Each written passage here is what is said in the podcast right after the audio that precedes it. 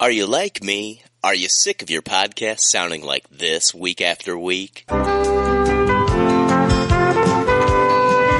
Hi, I'm Chris Farley, and this is the Chris this is the Chris Farley Show. And uh, tonight, uh, my host is Jeff Daniels, one of the great actors um, around, I guess.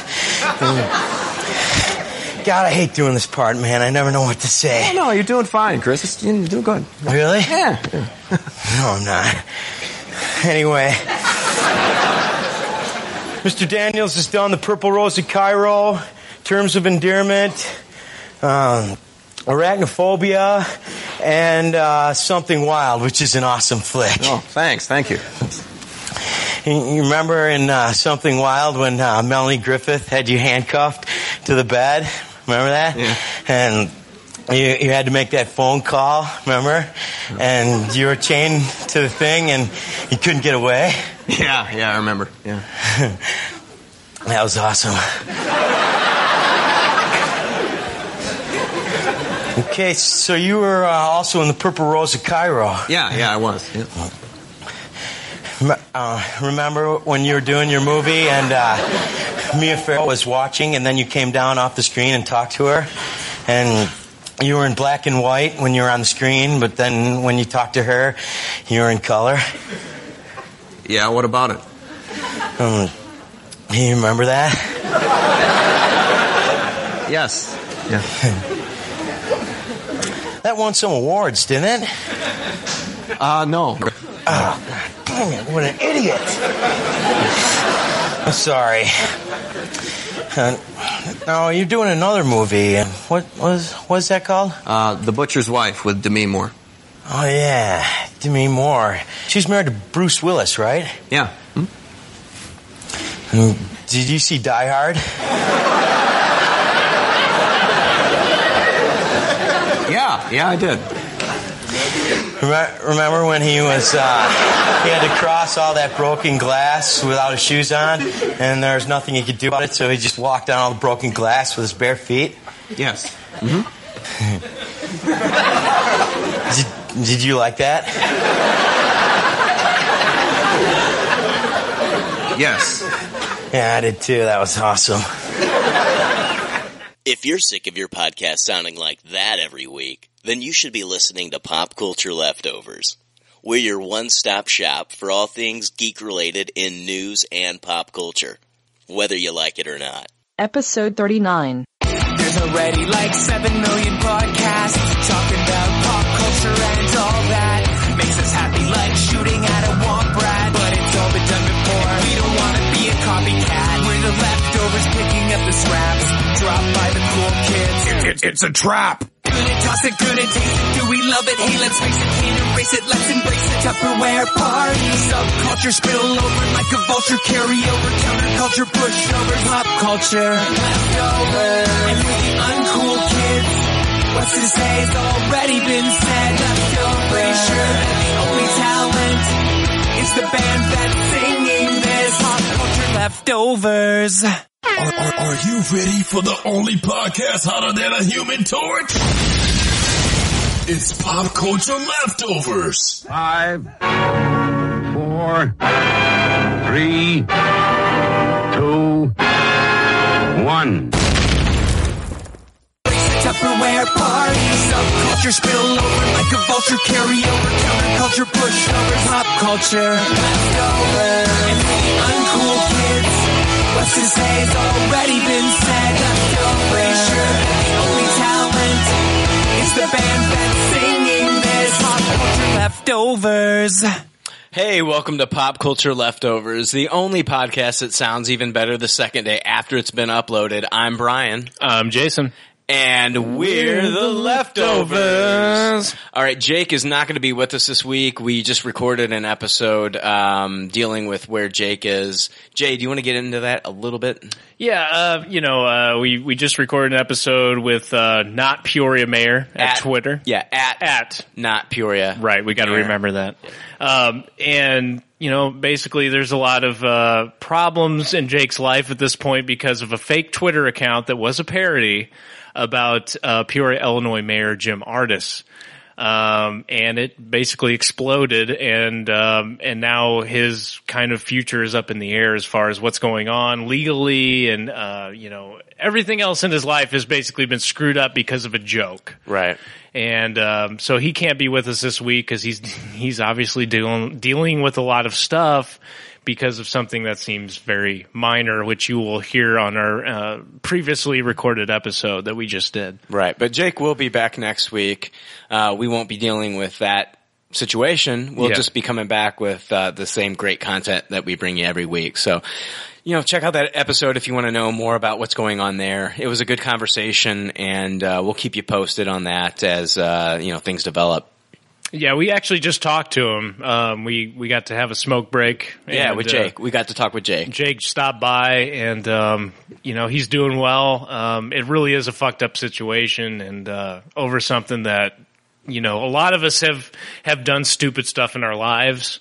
Um, he pretty much had nothing to do with it anyway, but he got caught up in it. Right. Um, but yeah, you know, check out the episode if you want to hear more about this. This is national news, oddly enough. Yeah, it was So- on CNN, LA Times. Um, it was on uh, Fox News. Yeah. Um, I th- what was it? Vice.com. Vice.com picked so, this up. Um, Yeah. So it's been all over the place. So um, hey, just show Jake your support. Um, you know, j- send him something nice on, on our Facebook page. Go on Twitter. Uh, you know, use uh, the hashtag free Jake E. And uh, Two E's, Yeah, yeah. two E's. Free Jake E.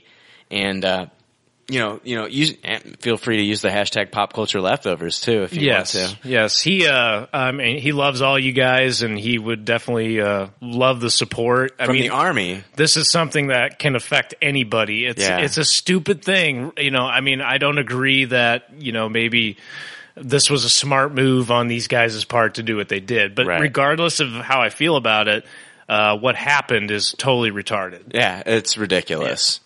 So, um, yeah, just support Jay. Uh, you know, we're one leftover army. You guys love the show and we love you. And we need to stand strong. We need to unite. And this is that, this is that Rudy moment, you know, where all of us put our jerseys on top of the coach's desk and we stand strong for Jake. Yeah. So, uh, you know, show, show Jake your love on uh, Twitter, show it on Facebook, and uh, let's just start the show. Yeah. All right, let's do that. All right, let's see here. Where are we this week? There was there was some interesting things that happened this week. Yes. Um, we I, I, want to start off with some uh, listener emails that I want to read. Actually, uh, last week I talked about how I wanted to hear from the unspoken listeners, and so I got some emails, and it was really cool. The first one was from Adam Cornett, who said, "Hey, I am one of those quiet listeners. Just wanted to say I love the show." So thank you, Adam. I mean, it's just cool, just hearing like, bam, here he comes out of the woodwork, Adam Cornett hiding, hiding in the bushes, you know. is he outside? Yeah. I mean, I see these little white beady eyes in the bushes, and there he is. Bam! I'm Yeah. Adam Cornett. What up? Yeah. I love you guys. Love you guys. I love you too, Adam. so thank you, Adam. Uh, and a new email uh, from our listener Cameron. He says, "This is great. Well, you guys said you wanted to hear from the people who listen but don't write, so here you go. I listen, and now I've written in." yeah. Is So that really all? you that's said? what all he said at the, the, the first email he sent me that's all he said and so i like i, I s- you know like I, I got it i got the humor in Yeah. that and i like i liked it but i i, I didn't I, I don't know it kind of caught me off guard You didn't get his essence. Uh, yeah. So like I, I sent him an email back and I was like, Hey man, you know, thanks for listening. Thanks for writing in. I just Yeah. wanted to thank him. And he says, Well, I didn't suck up too much in my first email. Thought you might get a kick out of it since you always get sucked up to.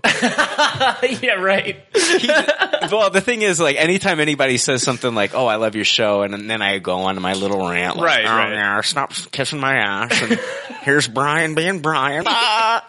and uh, so, th- and then he says, "I'm glad you guys are back and up and running. I've listened since the Man of Steel episode, but never been active. I really enjoy the show, the subject matter, the bat, the banter, the sarcasm. It's all right up my alley.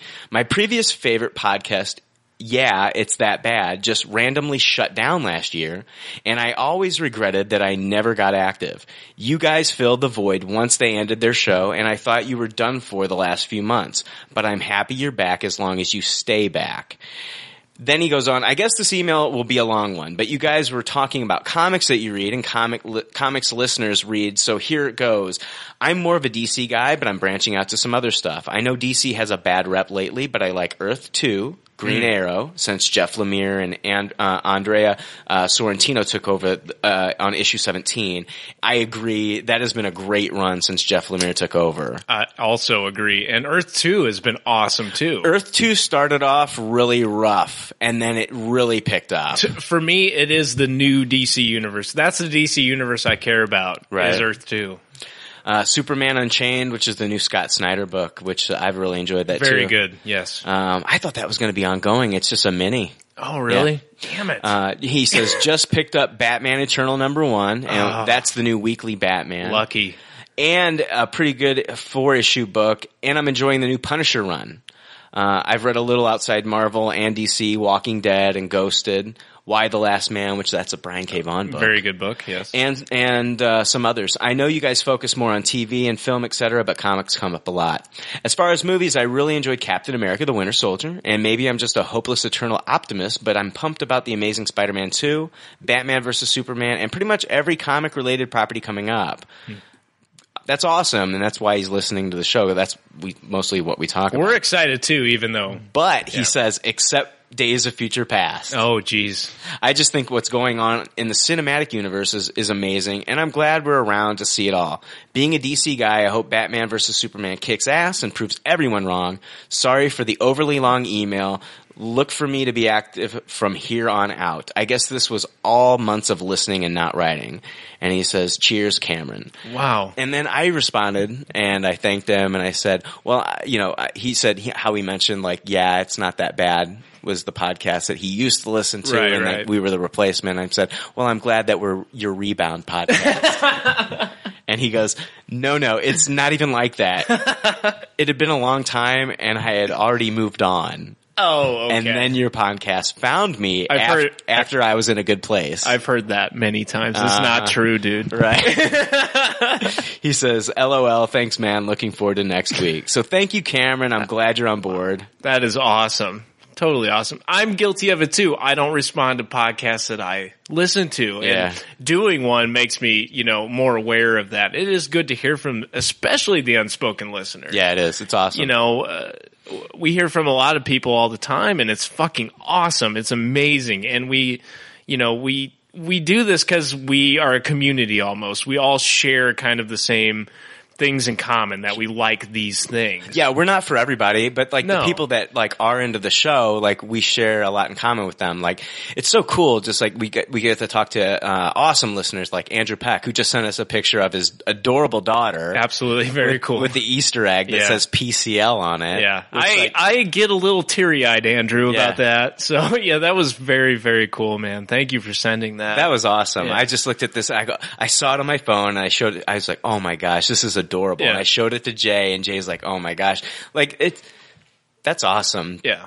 That's awesome. Thank you for like. No, seriously, like he showed us a picture of his beautiful family, Yeah. like his beautiful daughter, and like holding this Easter egg. It's just adorable. I Right. love it. And you, and and that that again harkens back to we all have a lot in common. We you know we get to be on the microphone, but that you know that doesn't separate us from our listeners, and that's Yeah. what's really awesome is. We always want to hear from you guys. It's I would rather talk to you guys than a celebrity. I'd rather talk to you guys than Josh Whedon, dare I say, I'd rather hear what you guys, real life people, have to say, and and you know that's the kind of stuff. Like if I go to a comic shop, I'm looking for you guys. I want to talk to you guys. What are you reading? What are you looking at? What's that? You know, Yeah. and that's what's cool about this whole situation. Brooke Smith, she's a listener. She sent me on Facebook like this link to this hilarious video. Uh, and it was uh, the uh, Golden Girls intro, the the theme music, the Yeah. theme song, and it was all with uh, characters, uh, aging characters from uh, DC. It Oh, was like shit. Betty White was Aquaman, Superman was Blanche, and uh, you know Estelle Getty was uh, who- uh, Estelle Getty was Mm-hmm. Robin. Yeah. And then Batman was uh, B. Arthur. Of course. it was freaking hilarious. And like they did the entire intro. Oh my god, I laughed so hard. Yeah. And uh, you know, I, it's not something that I admit to people, but yeah, I watched the Golden Girls. Right. Oh yeah, I did too. I did too. It was on. I was eating dinner, man. so it was just awesome. Like uh, I would have never seen that had that. I I love this community that we have. You Yeah. guys are awesome. So thank you so much, uh, and thanks for hearing. You know, from a few of the unspoken listeners, I had a really good time reading your emails. Yeah, for sure. Um, sometimes we rate things on this podcast, and if this is your first time listening, we do have a unique rating system, and I will let Robin Leach here explain. The rating system is simple. If the leftovers don't like something, they toss it. If they do like something, they suggest you taste it. And if it's brilliant, it gets a Tupperware rating. If all the leftovers love it, then it gets the pinnacle of success, a Tupperware party. All right. Um, we're going to start off the show here with our good pop, bad pop segment. Okay. And, uh, so if you've never listened, uh, to, uh, the show before, good pop, bad pop is where we talk about things, uh, that we either watched or read the previous week that we liked or did not like. It's time for more leftover reviews with Good Pop, Bad Pop. All right. Um, I want to talk about a Kickstarter project. You know, uh, before it just seems like something's missing. I really missed having Jake here. Yeah, yeah. It it kind of sucks. We have an empty chair. Yeah. here at the table where he used to sit. Right. it, it sucks. Yeah, it does suck. It- you know i mean i miss his input you know and uh god it is it's but we're gonna try to make this the best show possible and Yeah. i hope the army will stick with us wi- uh, this week and then next week jake will be back with us but yeah it feels like there's definitely a void where where jake uh, you know used to be and it it i don't know it, it sucks yeah, we don't we don't want anything bad to happen to the guy. Yeah. um, we want him back for many episodes. Absolutely. Like first thing when I saw him when he came over here tonight and we took got to talk to him, I gave him a big hug and Yeah. let him know that I'm here for him. So Yep. All right, guys. I want to talk about a Kickstarter uh, film project. It's called She Got Game. It's by Kylia Scott Grimes. It's a docu series that explores video games from a woman's perspective. I th- I think this is pretty awesome. Uh, I know women that play video games, but not seriously. This is just me personally. Like I know there are women out there that play them ser- seriously, that are serious gamers. But me personally, I don't know a lot of female gamers that are just serious about it. You know, like the women I know, they'll play Mario or the Wii, but they aren't playing Final Fantasy or Titanfall or anything like that. Right, right. Not to say that they aren't out there, okay? They certainly are. So that's why this is a fascinating project to me. I think women are sometimes treated poorly even in the geek community, which is sad to say, Yeah. um, because I think the geek community is one of the best communities out there. Uh, they're accepting of so many different types of cultures and so many different types of lifestyles, but sometimes, sometimes not as accepting, unfortunately. The old stereotypes bleed. in. Yeah. Yeah. Uh, you know, just because they go into a comic book store doesn't mean that they know less about the books than we do as guys. Um, just because they dress up in cosplay doesn't mean that they don't know anything about the character that they're portraying just so they can show off their costume. Right. Um, I hope that this documentary will shatter some of the misconceptions and stereotypes because I think the geek community is pretty awesome and I think it would be cool for everyone to feel accepted, Yeah. especially females in the geek community. Yeah. I mean, some some of the best girls I've ever met have been into this stuff, you know, and even they being as outspoken as they were, they they didn't talk about it. Like even though knowing that I was into that stuff, like games and comics and Right. stuff, they didn't talk about it. Right. Until I was like, "Hey, do you want to check this out? Do you want to play this whatever?" And then they'd be like, "Oh, hell yeah, I want to play that." We've had Gina on the show. Yeah. And Gina, uh, we're going to have her back on. I mean, seriously, she could like talk any guy I know under, the, the table, table. when it co- when it comes to certain certain topics, Doctor Who and uh, Na- Naruto and things like that. I Yeah. mean, she would she's she's amazing, and, and as far as like books and things like that, she's just a, she's got a plethora of knowledge. Yeah. and um, it shouldn't be discounted just because she's a woman. Right. I mean, and and and, and and I can't even believe we're having this conversation in this day and age. It's unfortunate. Yeah. But uh, that's why I contacted Kylia. Um, I sent her an email and told her that I wanted to talk about her project because I thought it was awesome. Yeah. And so I wanted to play a little bit of audio that uh, from the Kickstarter page uh, that she has for uh, She Got Game. My name is Kylie Scott Grimes. Let me tell you a little about myself. A perpetual asker of big questions, I work on both sides of the camera, trying to shed a little light and humor on the human experience. My interest in probing creative minds springs from living and working in Canada, the US, Europe, and Japan. I'm now working as a freelance videographer and visual artist. But hey, what about the women who want art, music, storytelling, and drama all in one? What about women with a passion for video games? I'm the host of She Got Game, a new documentary and YouTube channel devoted to celebrating the world of women who love, play, and develop video games. We're devoted to creating fun, compelling content all related to women and gaming. Now, if you're new to gaming, or don't consider yourself a seasoned geek, so to speak, part of our mission at She Got Game is to appeal not only to veteran gamers, but also to encourage new gamers to join in the fun. Because let's face it, when you're just starting out, it's hard enough to learn the controls, learning how to walk straight, let alone trying to prove your nerd cred at the same time. Take me for instance. I'm not exactly what you'd call a hardcore gamer. I can't tell you every last detail about the most obscure and cutting edge games appearing on Steam, but that doesn't take away from how much I truly love the games I've gotten to know so well. I never thought of myself as a gamer until it occurred to me that I spent a lot of time growing up playing computer games. I loved everything from King's Quest and Kurandia to games like Duke Nukem. I even tried my hand at Unreal Tournament.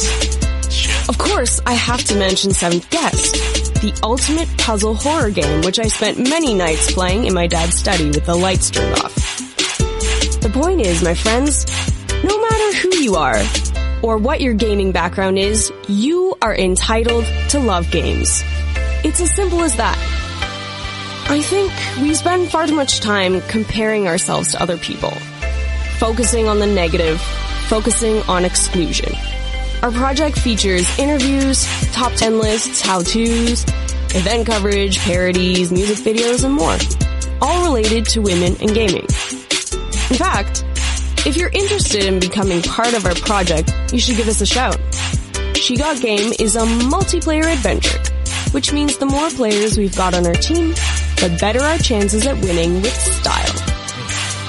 That reminds me, keep an eye on our social media for the launch of our official documentary Kickstarter. With your enthusiasm and support, She Got Game will take off, big time. Thanks for geeking out. Much love to you all. I'm Kylea Scott Grimes, host of She Got Game. Thank you, Kylea. Um, I came across this on Kickstarter. I just thought it was awesome because I mean, seriously, I mean, there's there's a lot of misconceptions about women in gaming, and just like she was saying, like she grew up playing a lot of these games for years, and just realized, wow, she's a gamer. Yeah. And uh, now she's totally immersed herself in this. I think that's a cool project. I think it'll. I think it's an eye opener. Yeah. I mean, oddly enough, the person in my life that got me into video games was my mom. my dad doesn't know how to connect the system. so it was never my dad. I mean, it was always my mom. And, uh, I think that's great. I mean, uh, like I said, the, the coolest girls that I've met, you know, they're into sci-fi, they're, they're into video games, but still, you know, like I said, they don't, they don't come out and outwardly make that a statement. They don't talk about it. Well, the, sometimes they're worried about how it'll be perceived Right. by the male community. Yeah, they they definitely get ostracized for you know talking about that stuff, which is totally ridiculous. We should all be able to like the same things, Dude, regardless. I've got a buddy uh, who married his best friend, Mhm. and I mean, they're the best couple. Like when they play World of Warcraft, they go Yeah. out together, Right. And so, like, she doesn't have to like be off like in another room doing something like you know looking at Etsy. All I'll go to my man cave. yeah, yeah, Like he's off in his man cave, Yeah. and she's like you know looking at Etsy. No, this. They are a progressive couple. They'll be on World of Warcraft together. Right. And they're like doing missions together yeah. and it's awesome. So I sent uh, Kylie an email. I let her know. I let her know that we were going to be talking about this on the podcast because I saw that the Kickstarter needed a little bit of help, and I wanted to talk to some of our listeners. And maybe you can go to the Kickstarter page. It's called She Got Game, and I sent her an email, and she wrote, "With only about a week left of our campaign, I want our listeners to know that the ball is seriously rolling and the project's taking a, on a life of its own. Now that we've spent about five months interviewing gamers, competitors, and developers, things are about to get real as we dive more in depth." depth. As my crew and I like to say, we're ditching the kitchen and grabbing the cameras and controllers. We want to uncover some of the stereotypes and misconceptions of female gamers by stepping in closer to their communities. We plan to sink our teeth into the tough meat of being a noob by getting expert advice from veteran women gamers. And finally, we want to introduce the world to some kick-ass work women have been, uh, kick-ass work women have been doing in game development. We launched our Kinkst- Kickstarter so we could get a lot of people's input on the shape of the project. If you're interested, we want your support. We want your involvement. When I say every donated dollar makes this project possible, it's literally true. Don't be shy. Give us a shout out. So go to the Kickstarter. She got game. I think last time I checked, they had close to 6,000. They want, I think they want close to 10,000. Yeah. So uh, I think there's five, four or five days left. Um, so what can you get? Okay, for twenty dollars, you get a standard digital download of the movie. For twenty five dollars, you get it in HD. You also get a digital calendar with this and most of the backing levels. It'll feature all original game related concept art and photography by women and supporters of SGG, but professional level art our Kickstarter back uh, Kickstarter backers will get to vote on the illustrations and photos they want included. Now, for thirty dollars, you get the DVD of the documentary, and you get uh, everything else that was listed before. And for fifty dollars, you get a Blu-ray. For two hundred and fifty dollars, you get a thank you video from the makers of the film on YouTube, with of course a copy of the Blu-ray and all the other stuff. For $500, if you're a game developer, they will feature your game in the end credits for 30 seconds and you will be part of the special features on the Blu-ray. That's cool. Now for $5,000, you get credit as an executive producer on the film. And if you're a game developer, you can feature your game for one to two minutes during the end credits. That's awesome that they're you know doing that for the game developers. Yeah. yeah, for sure. Kylia also wanted to point out that they'll be adding some reward upgrades soon. For instance, if backers increase their pledge by $20, they can get a funky mug or iPhone case with their SGG logo or original game concept art. So I, w- I just wanted to bring this to everybody's attention. I know we have female listeners out there. I know we have a lot of male listeners out there. So support this. Yeah, it, it's very cool. I mean, these guys, you know, w- when we do this stuff, these guys don't contact us. You know, we we you know, Brian will search this stuff out, or myself, or somebody else.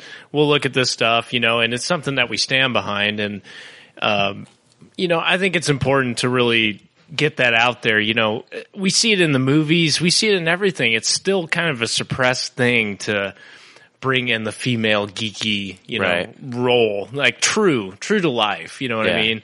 And we have this misconception that girls aren't, you know, into that stuff or they don't understand it. It's total bullshit. There's there's so many guys that are you know way misunderstood on that stuff than girls. So Yeah, this is like an eye-opening experience for a lot of people, and so yeah, definitely get behind it. Uh, Kickstarter, she got game. Just do a search for it and Cool. support them. Jay, what do you what do you have for us for Good Um, Pop Bad Pop? Well, you know, I, I don't I don't watch I don't get to watch a lot of trailers and stuff, and um, I've I was just kind of you know I had some time this week to kind of scroll through things, and um, I I didn't even know this was happening, but Josh Whedon um, has a film coming out called In Your Eyes. Um, the film stars Zoe Kazan, uh, Ruby Sparks, I believe is her real name, and Michael Stahl David. He was in Cloverfield Oh, okay. um, and it- it's it's it's a short trailer, um, and this is this is going to be kind of a uh, it's supposed to be kind of a thriller almost, but you know, Josh Whedon has such a good way of portraying characters. He has such a good eye on how characters work, and he he kind of um, you know all those movies that you love, like uh, Breakfast Club, Stand by Me, um, all those things. Like he blends that so well into his modern take. Even in the Avengers, you Right. see that's why you like it and you know everything he's been involved with, like Buffy. His character portrayals are something that you can relate to. Oh, Firefly. Like Firefly. Yeah. Those big movies or TV shows or where it's an ensemble cast, it reminds you of stuff like Stand by Me because he knows how, you know, people interact with each other. Um, so this this is a film basically where you have um, you know the, the the trailer's very short, but they show these young kids, um, and it's it's a group of boys, and they're probably uh, middle school, you know, just middle school age, and they're talking about how drunk they got, and you know they're obviously kind of delinquents, and uh, you know drinking and whatnot. But what's what's odd about this is there's a there's a parallel story that's running with this with a girl that's kind of uh, she's snow snow sledding, and this kid's in class, this delinquent kid, and um, you know they're talking about the grades and whatnot. And a lot of this reminded me of Stand by Me, or even like a Christmas story. tho- those those boy characters, you know, and how they interacted and messed with each other. This is like a f- you know this isn't even five minute trailer, right? And I'm getting all this character information from this five minute less trailer, and I That's was the hook. I was totally blown away. Yeah. Because I mean, it's it's weird. It's an odd story. It's it's this kid. Okay, there's this boy and there's this girl, and they have this kind of psychic connection, and it's very odd because something will happen to the girl and will it'll affect the boy. And I know that sounds like you know E E.T. I know, and you think you've heard that before, Right. But when you see the trailer, it's totally um, the guy is like physically affected by what happens to this girl in a totally different part of the country. Huh. And like I said, God dang, it, it was so well done, and it was less than five minutes, but it was funny. Uh, the character interaction was great. Um, everything about it, it's just check it out. It's in your eyes.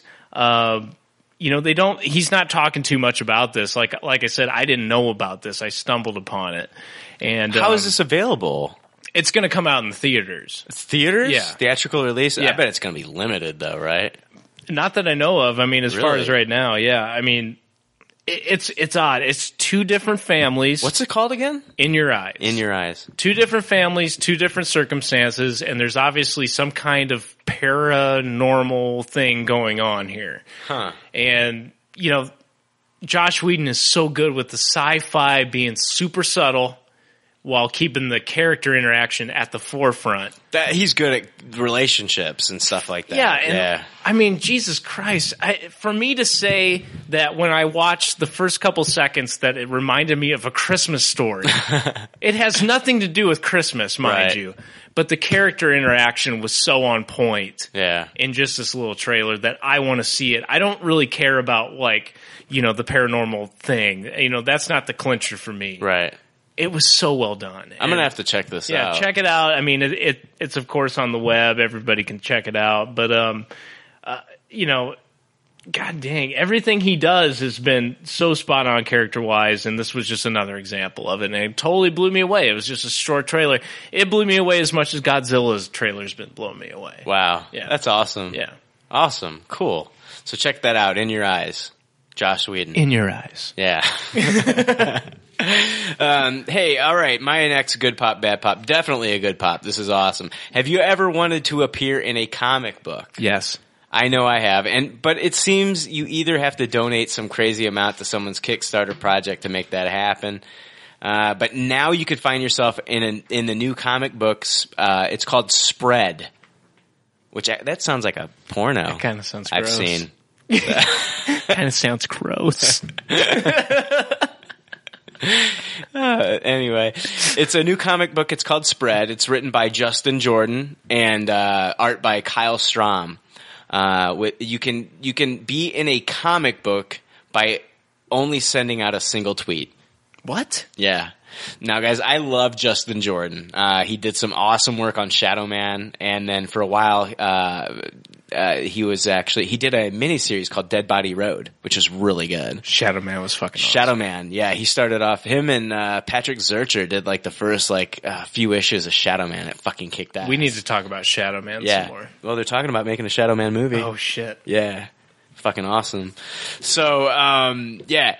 So, uh, you, you've got Justin Jordan, Kyle Strom coming out with this new book from Image called Spread. Now, all you have to do is you have to post the cover image of Spread number one, the new Image comic book from Justin Jordan and Kyle Strom with the caption, It's Spreading. Sounds, it's, it's, Again. Yeah, again. now, now it sounds like herpes. What is spreading? Right.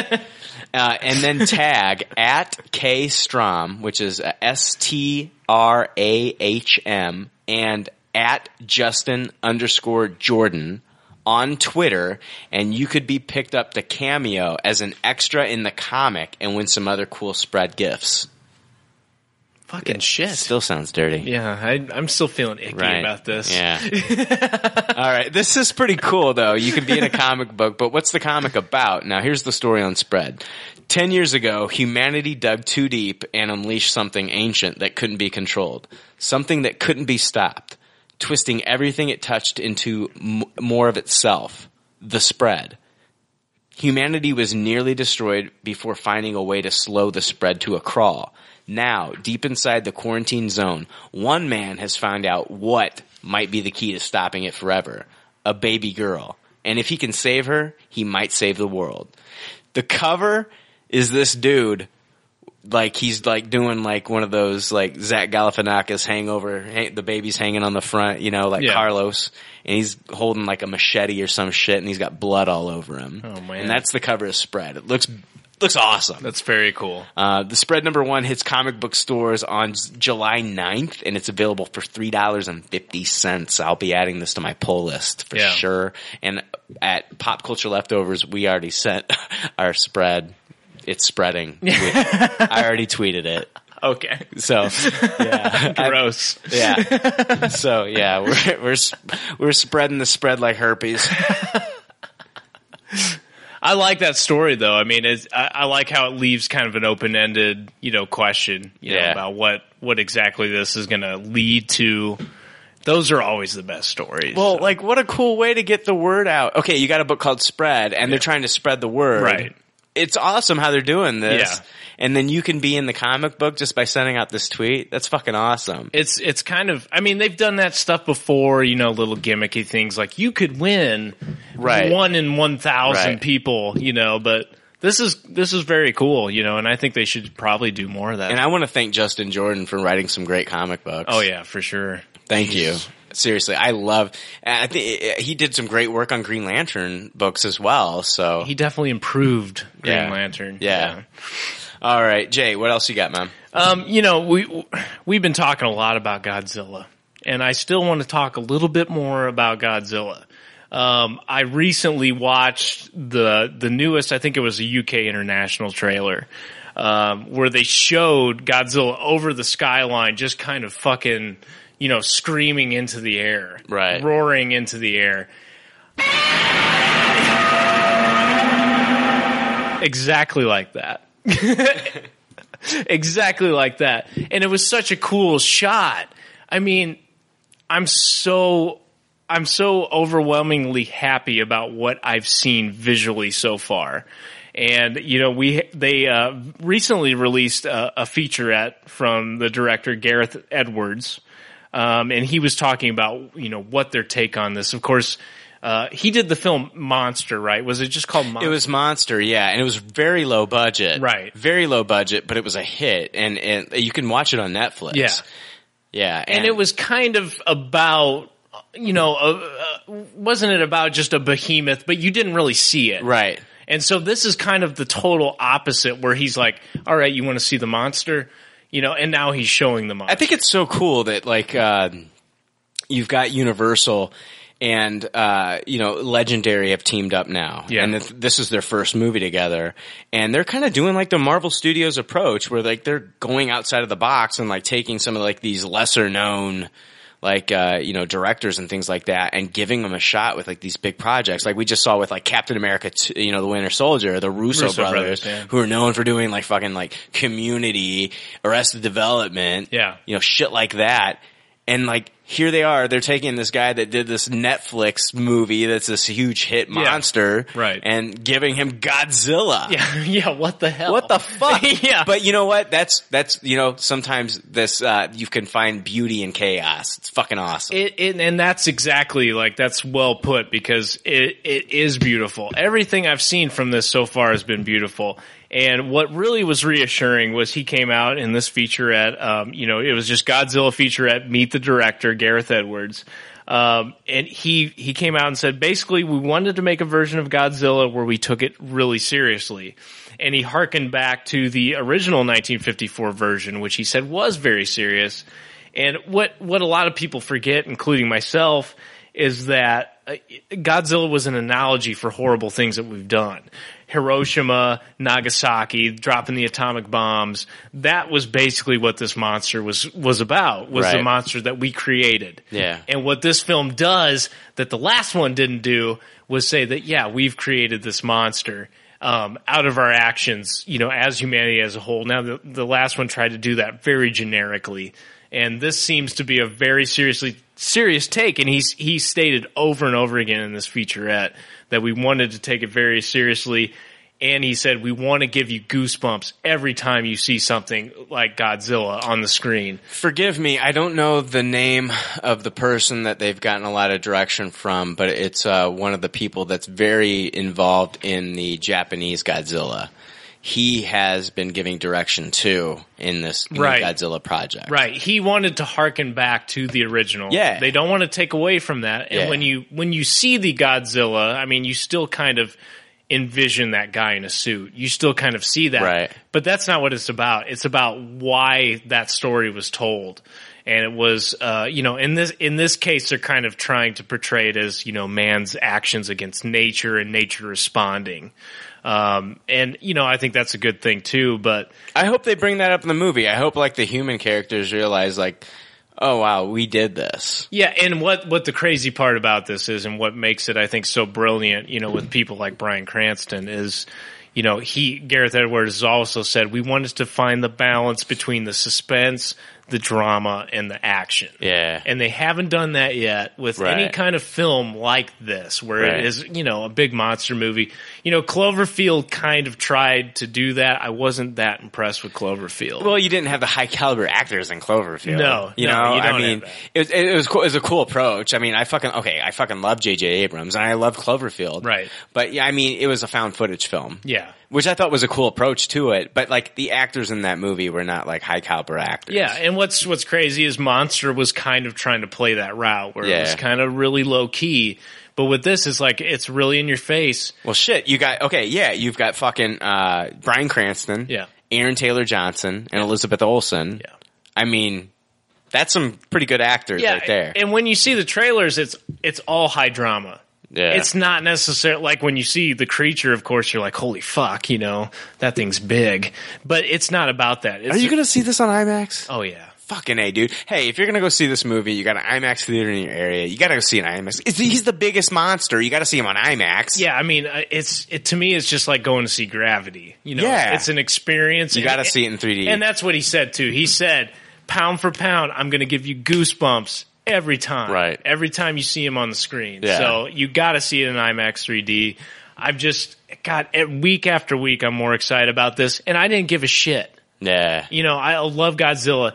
I, I think I've said it on this podcast. That was one of the first toys I ever had was a big fucking Godzilla. Yeah, you did. But I didn't care until I started seeing these trailers, and I'm very impressed, and I'm especially impressed with what he's come out and said about it, taking it seriously, making it suspense, drama, and action, and visual effects, like just tying it all together perfectly. And I think he's he's probably the perfect guy to do it. Out of total left field. Yeah, totally. I love it. I'm glad you brought that up because like I okay, like I knew that he was the director of this and I Yeah. knew that, but like so much time has passed that I actually had forgotten. I'm glad you brought that up. But yeah, a lot of people don't, you know, there's a lot of people that haven't seen Monster, and I suggest you go check it out because it is the total opposite of what he's going to do with this. And so Right. you can kind of see where he's heading with it. Yeah. I can't wait for Godzilla. We're going to cover it. We're going to have a Godzilla episode. It's probably going to suck. It's probably going to blow. Just like X Men. Oh, shit. oh, and you went there. All right, so back in 1983, uh, with Spielberg, uh, Steven Spielberg coming out with E.T., it was such a huge blockbuster that Atari purchased the rights to use the characters from the film in a video game, and it cost them $22 million to get Jesus. the rights to fucking E E.T. Yeah. Good game, huh? the movie was a huge success. The video game, not so much, Jay. Yeah, no. The game was made in five weeks. and it was a huge failure. Oh, Yeah. Now, did you own, did you ever own the ET game? I think I had it. I had it for the, f- At- okay, there was the Atari 2600. Yeah. And then there was the Atari 400. I had the Atari 400. Okay. And the Atari 400, okay, the Atari 400 had a keyboard on it. Right. Which I never fu- they had- It's just, like, you could buy a printer for this thing. And, Yeah. Like you could type and print and all this crap.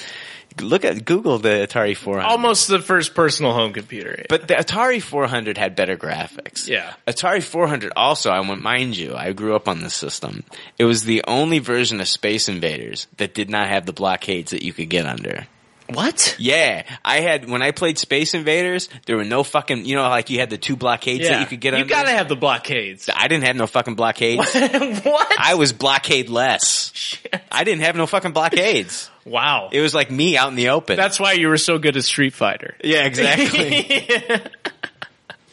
I will Chun Li the fuck out of somebody. You did, yeah. I've seen But it. you know, like, um, the Atari 400 is the one I had, so that's the the game I remember. Yeah. And I had ET for the Atari 400. I actually owned the Atari 400 version of the game. You had to run around, and I don't know if this is the 2600. So if like if somebody out there had the the ET for the 2600 and the gameplay's different, let me know. Yeah. But I had the 400. You had to run around and find pieces of that machine that ET used to phone home.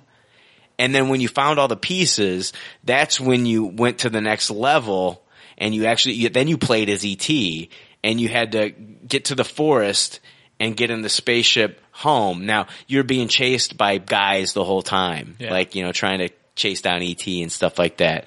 Uh, it, ta the, g- the game literally, Jay, it took all of 10 minutes to beat. kind of like Double Dragon. It was it was the first game I ever played though that talked.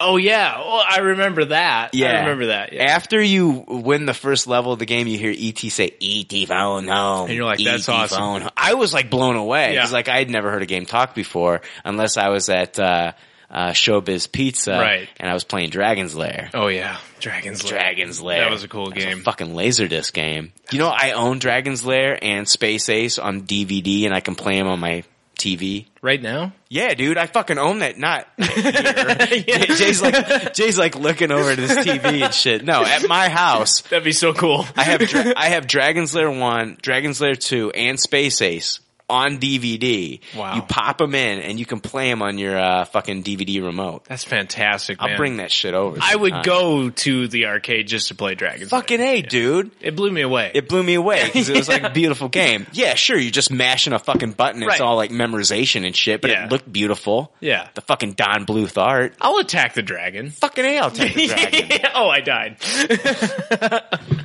All right, so this game. All right, Atari's banking on this game to be fucking huge. Yeah. They're banking on it, you know. ET was a huge movie success. Of course. I mean, it was like wasn't it like the top selling movie at the time? Oh yeah. Like before like Jurassic Park and all this stuff and Titanic. Yeah, it was one of the top. And Star Wars was up there. Yep. So it sold right under 2 million units. But apparently, millions of the game that weren't sold, uh, the, uh, Ta- Atari anticipated that the, the success of the movie, that this movie would just, that this game would just sell like crazy, and it didn't. 'Cause it sucked. Because it sucked.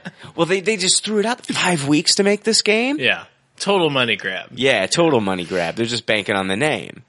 So, according to multiple reports, Atari buried those copies in a landfill. The copies that didn't sell, they buried the copies in a landfill in Alamogordo, uh, Alamogordo New Mexico. Do you want me to pronounce that? yeah, I want you to J the shit out. Oh my goodness.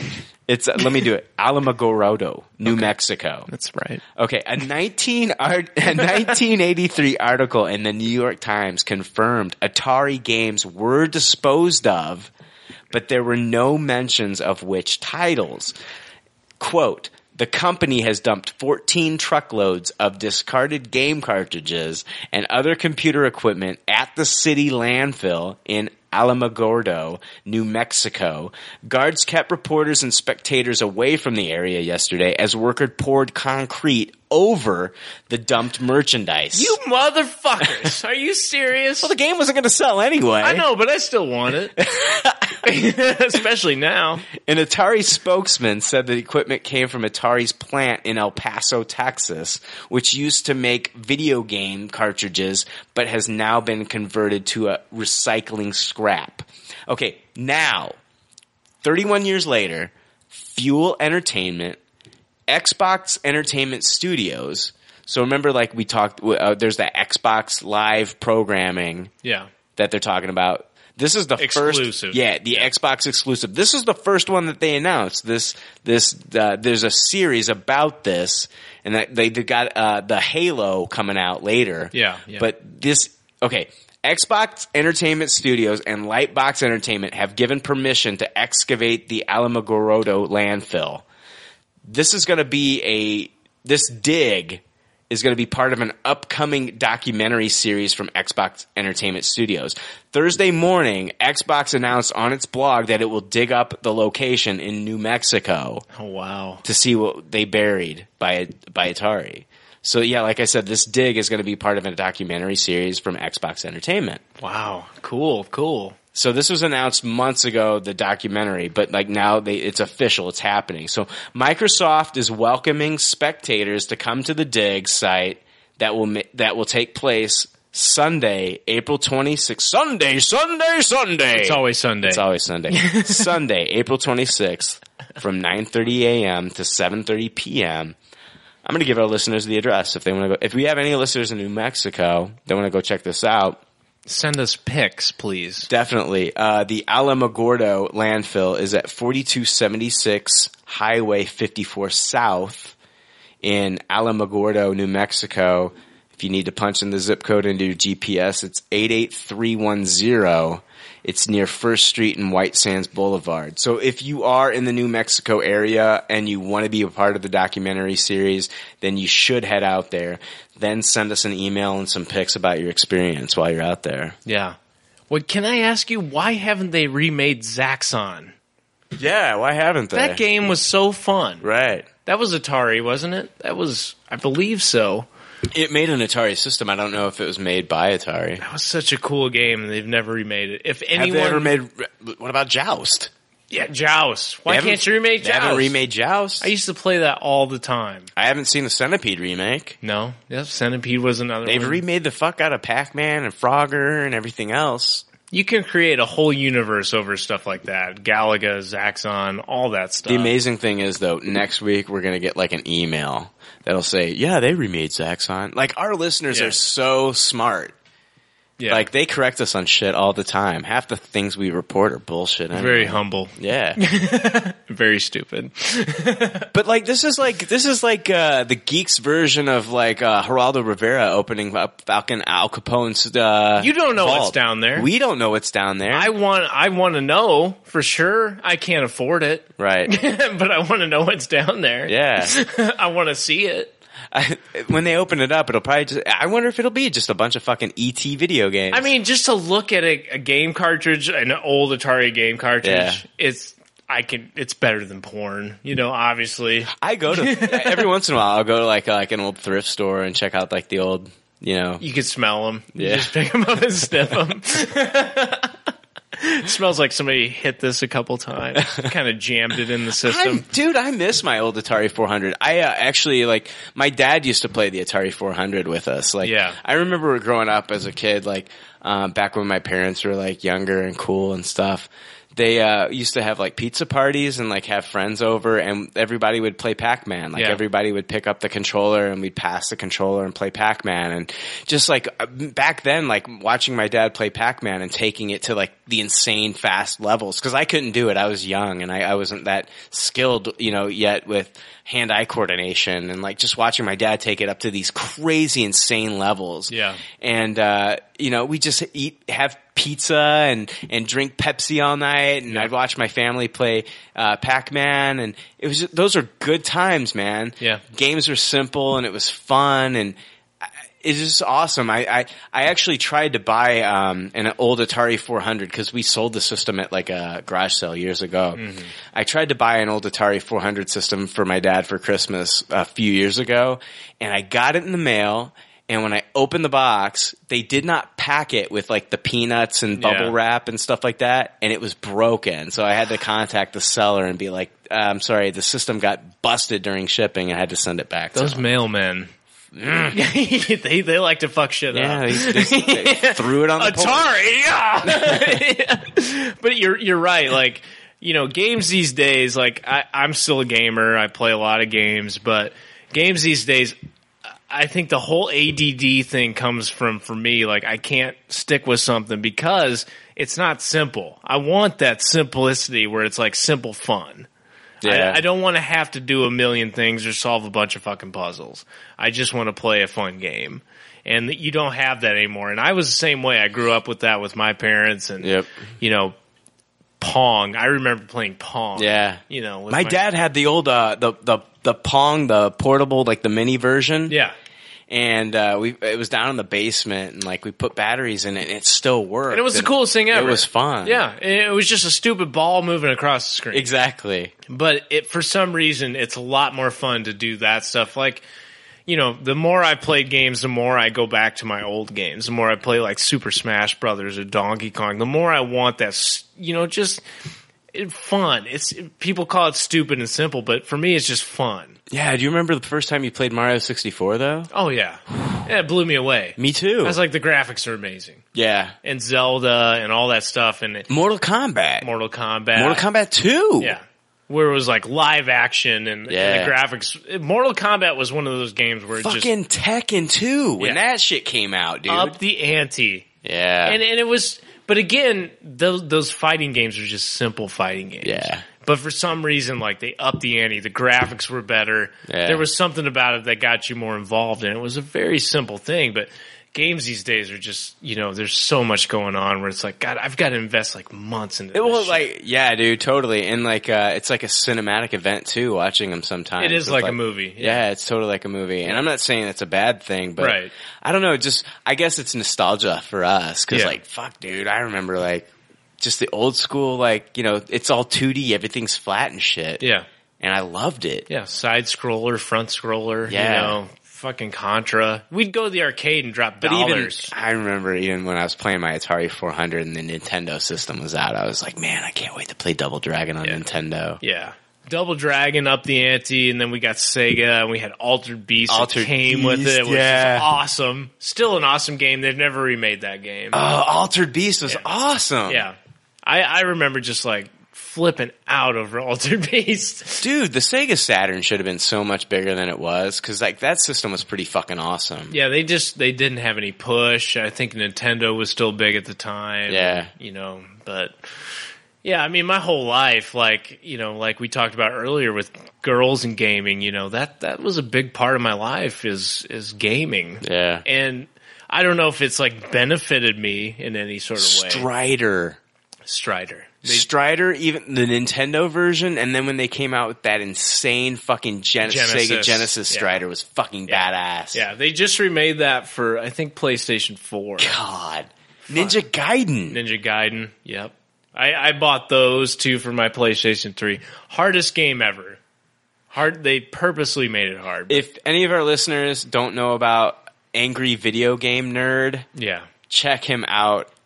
Just go to, I think you probably just go to angryvideogamenerd.com. Yeah.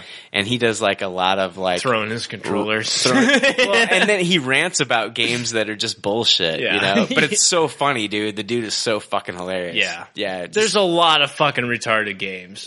There's a lot of games that purposely will probably make you dumb if you continue to play them. Yeah. But there's still good games out there and uh you know, it's it's very cool to like think about where it all started. Like, you know, a lot of a lot of people growing up these days don't know anything about Pong, you know. They don't Yeah. know- Pong, we talk about Pong like it was some kind of cool event. It was a fucking cool event. dude. Let's okay, okay, okay. let's go back, dude. Yeah. me and you because like we've well, okay, we've been around. We okay, we've been around for a while. Yeah. All right. a couple So years. you remember the systems, dude. Dude, okay, here we go. What? Okay, Atari twenty six hundred. Yeah. Okay, fucking- in television. in television, Yeah. Commodore sixty four. yeah, Commodore, yeah. All right. So we got uh, Atari 400, Atari 2600. Basically different controllers. yeah. yeah. All right. Nintendo Entertainment System. Yeah. Sega Genesis. Yeah, mind blowing, mind blowing. TurboGrafx 16. I had the TurboGrafx I. Express. I remember you had the Yeah. Express. See, people don't Bonk's Adventure. Bonk's Adventure. Yeah. Splatterhouse, motherfucker. Splatterhouse. Yeah. Oh fuck. Splatterhouse and Bonk's Adventure. Yeah. Those games were awesome. yeah. Uh, that was all they had. That's all they had. Yeah. um, shit, dude. Uh, Jaguar. Jaguar. The The Lynx. Jaguar. The handheld Lynx. yeah. I didn't have the Jaguar. I was so jealous of people that had the Jaguar. Neo. Yeah. Geo. The Neo Geo. Remember that thing? 600 bucks? Lasted about a week. God. yeah. Had zero games. You could play it at the arcade, though. Yeah, yeah, yeah. well, yeah, me and you used to go to the arcades all the time. We used to play the Neo Geo system at the arcade. I used to fucking skip school just to go to the arcade. Me and Jay, yeah. D- uh, People don't know. We've known each other since we were seven years old. Yeah. So about almost 30 years now. Yeah, lots of gaming. Lots of gaming. Shit. hey, we're going to take a break. We talked about, I don't God, we just bullshit there la- last five minutes. We totally bullshitted you Yeah. guys. I'm totally sorry. no, we, we just shot the shit there. We're going to take a break. We're going to come back with our news segment. Nude segment. we'll be back and we'll be naked. Thank you for listening. And the horses have reached the starting gate for the race of the season. It's the podcast derby. And the first to enter, Lord of the Hooves. And strutting into his post is Beetle Horse, Beetle Horse, Beetle Horse. Followed by Dharma's Initiative and May the Horse Be With You. Just waiting on uh, Hogwarts Express right now. She's slipping in nicely. And last to come in, Pop Culture Leftovers, who seems a bit restless. Uh, settling down now. And in he goes. And they're all ready. And they're off and running. Hogwarts Express leads them out as pace setter. Lord of the Hooves sits in behind and may the horse be with you. One out, one back in third. Beetle horse, beetle horse, beetle horse back on the rail in fourth with pop culture leftovers sitting comfortably just in front of Dharma's initiative who's right at the back of the field. As they head around the first turn, it's Lord of the Hooves now taking the lead from Hogwarts Express. Beetle horse, beetle horse, beetle horse now moving up into third with may the horse be with you. Starting to look for a gap but to no avail just yet. Pop culture leftovers still happy to sit back off the pace, and Dharma's initiative just doesn't look like he's up to it, continues to bring up the rear. Hayes starting to pick up now as they round the final turn. Lord of the Hooves still leads from Hogwarts Express. May the horse be with you now making a move around the outside, moving at a third in front of Beetle Horse, Beetle Horse, Beetle Horse. Pop Culture Leftovers and Dharma's Initiative now eight links from the lead. They're 400 out now as they come down the straight. On here comes Pop Culture Leftovers. Five wide and moving up quick. Lord of the Hooves still has a nose in front of Hogwarts Express with May the Horse Be With You also finding something now. Pop Culture Leftovers still coming and joins the leaders. You can forget about the rest. They are right across the track, gonna come down to a bob of the head. Lord of the Hooves, Hogwarts Express, May the Horse Be With You and Pop Culture Leftovers. Lord of the Hooves, Hogwarts Express, May the Horse Be With You and Pop Culture Leftovers as they hit the line. It's Pop Culture Leftovers. Pop Culture Leftovers timed the run perfectly. He's won it.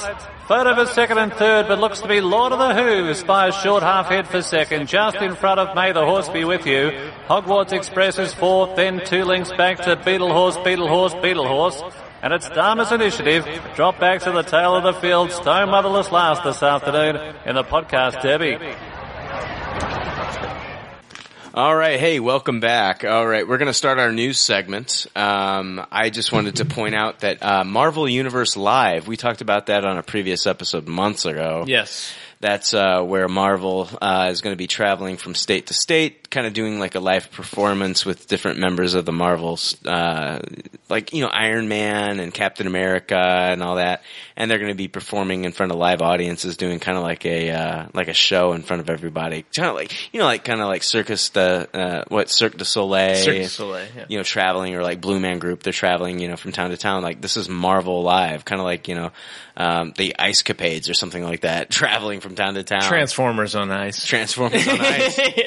uh, Marvel Universe Live tickets, they're on sale now. So if you head out to Ticketmaster, uh, you can see when the shows are available and if they're in your area. Now there's one in Indianapolis. They also got them up in Chicago. Uh, there's one in Indianapolis on my birthday on January 3rd. So I might get tickets. Cool, To cool. see that. Um, so if you're in that area and you want to meet up with me and and meet up before the event and hang out and get to meet me and uh, maybe I can like you know maybe you and Jake can come along and Yeah, uh, for we can sure. watch the event together and meet up with some leftover army. So. Dude, that'd be great. I mean, uh, what what is this going to be like? Uh, uh, What is the description of you know what the show is going to be about? you know, I think it's. go- I, I know that they've got. Uh, you know, you've got like Iron Man, and like I think he, they even mentioned like Captain Marvel, and um, you know some m- members of Shield. E It's going to be a performance, so it'll be kind of like. Have you ever gone to like uh, um, medieval times where they do Oh, yeah. like a show? Yeah. I'm sure it'll be like you know, like the heroes come out, and then boom, like there's this like huge cloud of smoke, and there's Doctor Doom or That something might be like pretty that. cool. You know, that would be very Yeah. cool. So uh, definitely check that out. Go on to Ticketmaster, just do a search for Marvel Universe Live, and you can see if they're coming to a city near you. And it's all over. I saw tons of locations where they're going. I didn't think this would actually go off the ground. You know, I thought this was kind of something they threw out there trying to Yeah. get fan response, and you know, we talked about it a long time ago, but Yeah, that's pretty cool. yeah. Th- there was this, and then there was the Marvel Experience. Yeah. The experience is something completely different. That was almost like a, a- a total like 3D almost. yeah, like you're walking into a Marvel carnival, Right, right. yeah, you get to like experience like what it would be like to be like fly around like Iron Man. and, Yeah. like, you know, like what it would be like to like swing through the city as Spider Man, stuff Yeah. like that. It's totally different. But th- this is Marvel Universe Live, so it's more of like a sit down event. We just get to sit down and watch a show and shit. That'd be fun. Yeah, it would be fun. Yeah, that'd be great. That would be fun. I, I you know, like uh, Spider Man, uh, the uh, what is it? Turn off the Spider Man in the dark or turn off the lights or whatever the Right. fuck that was called. yeah, like the that whole- Broadway, Broadway yeah. thing. Yeah, where people got hurt. Every it was taken off Broadway. Yeah. Yeah, people were getting hurt. It was expensive too. Yeah. Yeah, Yeah. it didn't do too well, and uh, people broke a lot of bones. Well, and they strayed a lot, I think, from like the source material. I heard there was some weird shit going on in that I'm thing. sure they didn't care. um, THR reports that Fox will be adapting Mark Millar's comic book miniseries Superior in a film, and Matthew Vaughn will be producing. Wow. Uh, Superior, it follows a 12 year old boy whose popularity in life deteriorates after he's diagnosed, uh, diagnosed with MS, multiple sclerosis. Yeah. Uh, he's visited by an alien monkey who grants him one wish. He wishes to become like his favorite superhero, a Superman like character called Superior. And his wish comes true. But sometimes you need to be careful what you wish for, and he realizes that there's a steep price for being the superhero of his dreams, and the price is his soul. Mm. So that sounds pretty awesome. Damn, that pretty much nails it on the head. Yeah. so there's no director, there's no writer attached, there's no release date as of yet, but uh, that's pretty fucking cool. I like Mark Millar. Yeah, yeah. Well, and and Vaughn, but you know, Yeah. I, I've often thought about this story, um, kind of similar, but you know, somebody, you know, and anyone can steal this. I don't care. I'm not a fucking. I don't have any talent in writing or drawing, but you know, just taking a character that's like really into superheroes, like somebody that's really into Batman, right? Per se, like. You know, some poor kid that really wants to do the right thing and he's really into Batman. Well, what if he really actually did that? and I think this is the kind of the same story. You know, what if what if I became a superhero for all my faults and all my weaknesses? What if I became a superhero? Those are the kind of stories that really interest me. and That sounds awesome. M- Millar Vaughn are great in telling those kind of stories. And You need to read a book then, Jay. I, I have it. It's a mini series and it may come back um, in, in another part, but it's called Hero Worship. Mhm. And it's from Avatar Press, which you didn't. If you didn't know, Avatar Press is actually out of Rantoul, Illinois, which is Oh. right, yeah, right Yeah, next yeah. to Champaign. Okay, yeah. uh, but it's called Hero Worship. Yeah. and it's about a kid who like is obsessed with this um, superhero, and his name's Zenith, Mhm. and he's obsessed with Zenith, and so like. If anytime like Zenith is like in the news, like this kid gets in his car and goes there and tries to record like Zenith on his phone or like if there's a Zenith sighting, he's like checking Twitter and he's Yeah. like all about Zenith. Like Zenith is like Superman.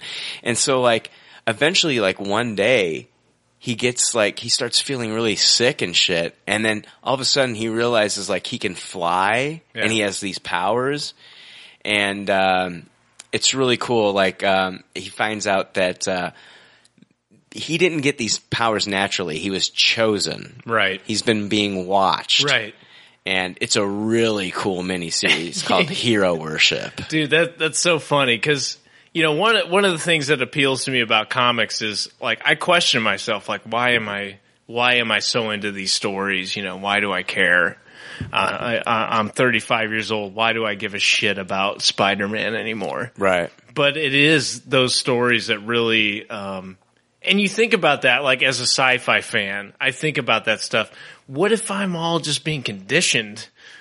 you know, to, Right. to, be one of these guys Yeah. because I am so fucking into this. I've got Batman shit all over the house. Yeah, you do. And, you know, I, I've been told, like, look, you've got to lay off the Batman. stuff. Right. But at the same time, like, I wake up in the morning and for me, it's like one of the first thoughts is Batman. Yep. You know, that's what I think about, and and y- and it's so important. I think that's a it's a good story, and I think those kind of stories are really awesome. Taking a realistic approach and taking somebody out of real life and saying like, yeah, you've been conditioned, Right. You've been conditioned. There's a reason why you like these stories, Yeah. and and it is it does play to the realistic human element that we do. We respond to these stories. These stories are still around from the fucking dark ages Mm-hmm. because basically superhero stories are mytho- mythological stories. Hercules. Hercules, same stuff we learned The from Bible. You had Samson. Same stuff. Yeah. Same stuff we've always carried with us, and I love those stories where somebody, you know, gets taken out of the real world, and then all of a sudden they are that hero that they, Yeah. you know, that they wanted to be. Right. Awesome. That's great.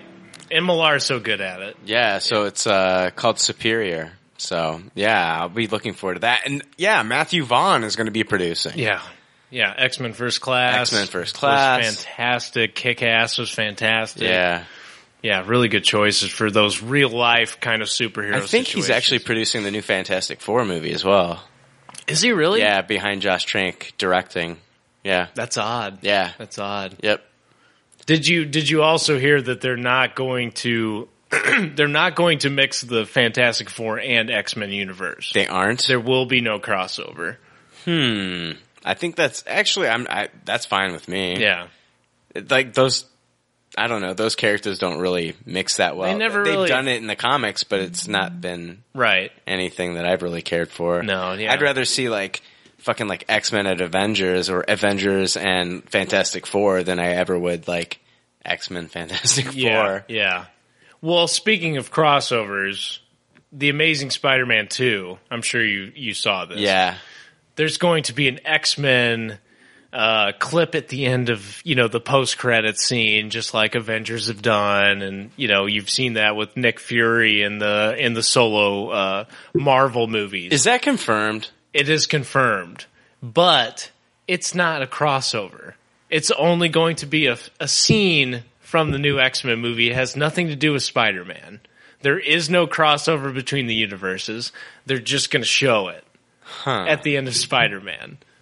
Are you serious? Yeah, and and and the directors of Spider Man have come out and said, and and even uh, Fantastic Four. Uh, well, no, this was just Spider Man. This was just, I'm sorry, just Spider Man. They said, you know, when we run out of ideas, yeah, I read that. Then maybe we'll think about doing more crossover.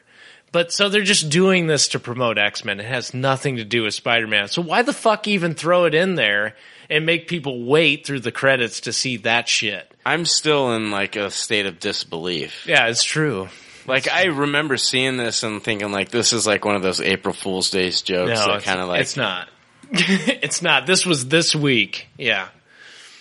And it's totally stupid. Like I, I, you know, I've seen plenty of X Men trailers. Right. I do not need to see any more X Men trailers at this point. They're gonna show an X Men trailer at the end of fucking Spider Man Two. Yeah. Why? Why? What's the point? That is ridiculous. Yeah, I don't get it. But yeah, I don't know. That was just one of the things I read this week, and I was just kind of like, eh. That is fucked up. Yeah. What uh, What do you got for us, man? Well, you know, one of the things that I was really uh, kind of caught off guard by, I didn't know about this. Um, you know, I've been reading Batman 66. You've been reading Batman 66. Oh, yeah. Uh, I didn't know Ke- Kevin Smith was going to be involved in any way, shape, or form. Oh wow. Um, a digital only comic coming out. Batman 66 meets the Green Hornet. Uh, number one. That's coming out on uh, 6 4 Digital only. Kevin Smith is writing. Kevin Smith coming back to is it- comics. Okay, is it the same? Okay, are they going to keep like All Red doing the covers and Alex Ross is or no, yeah, All Red's doing the cover. Sorry, Okay. Alex Ross is doing something else. Okay. it's still All Red. Okay, beautiful fucking cover. Oh yeah, he does every cover for the Batman sixty six. Issue number two covers. You can look at it online, but it's got the Green Hornet, Kato, Batman, Robin on top of a train. I mean, I don't know how he does it, but it's so fucking action packed. It's just one page. It's just one panel. Wow. Where they're on a train and, you know, you've got Batman stuck in the glue gun, you know, cause Green Horton's got the glue gun. Right. He's got his feet glued in the glue gun and Robin's feet's glued in the glue gun. And I, I had no idea about this series. It's going to be a digital only, at least for right now. Um, Kevin Smith, of course, is uh, writing it, um, and Ralph Garman. I don't know who. I do. Ralph Okay. Garman is hilarious. Have you ever, uh, if you've ever seen the reality show, it's called the Joe Schmo Show. I know about. it. I haven't seen. It's it. on Spike Network. He Okay. plays like the when they have like these reality shows. Ralph Garman plays the host on those shows. Okay. The last show that they had was like a parody of like Dog the Bounty Hunter, where like people would come in and they would like vie to be like the next bounty hunter. So Right. like they would do these bounty hunter challenges and Ralph Garman played like the dog, the bounty hunter type character. Ralph Garman is fucking hilarious.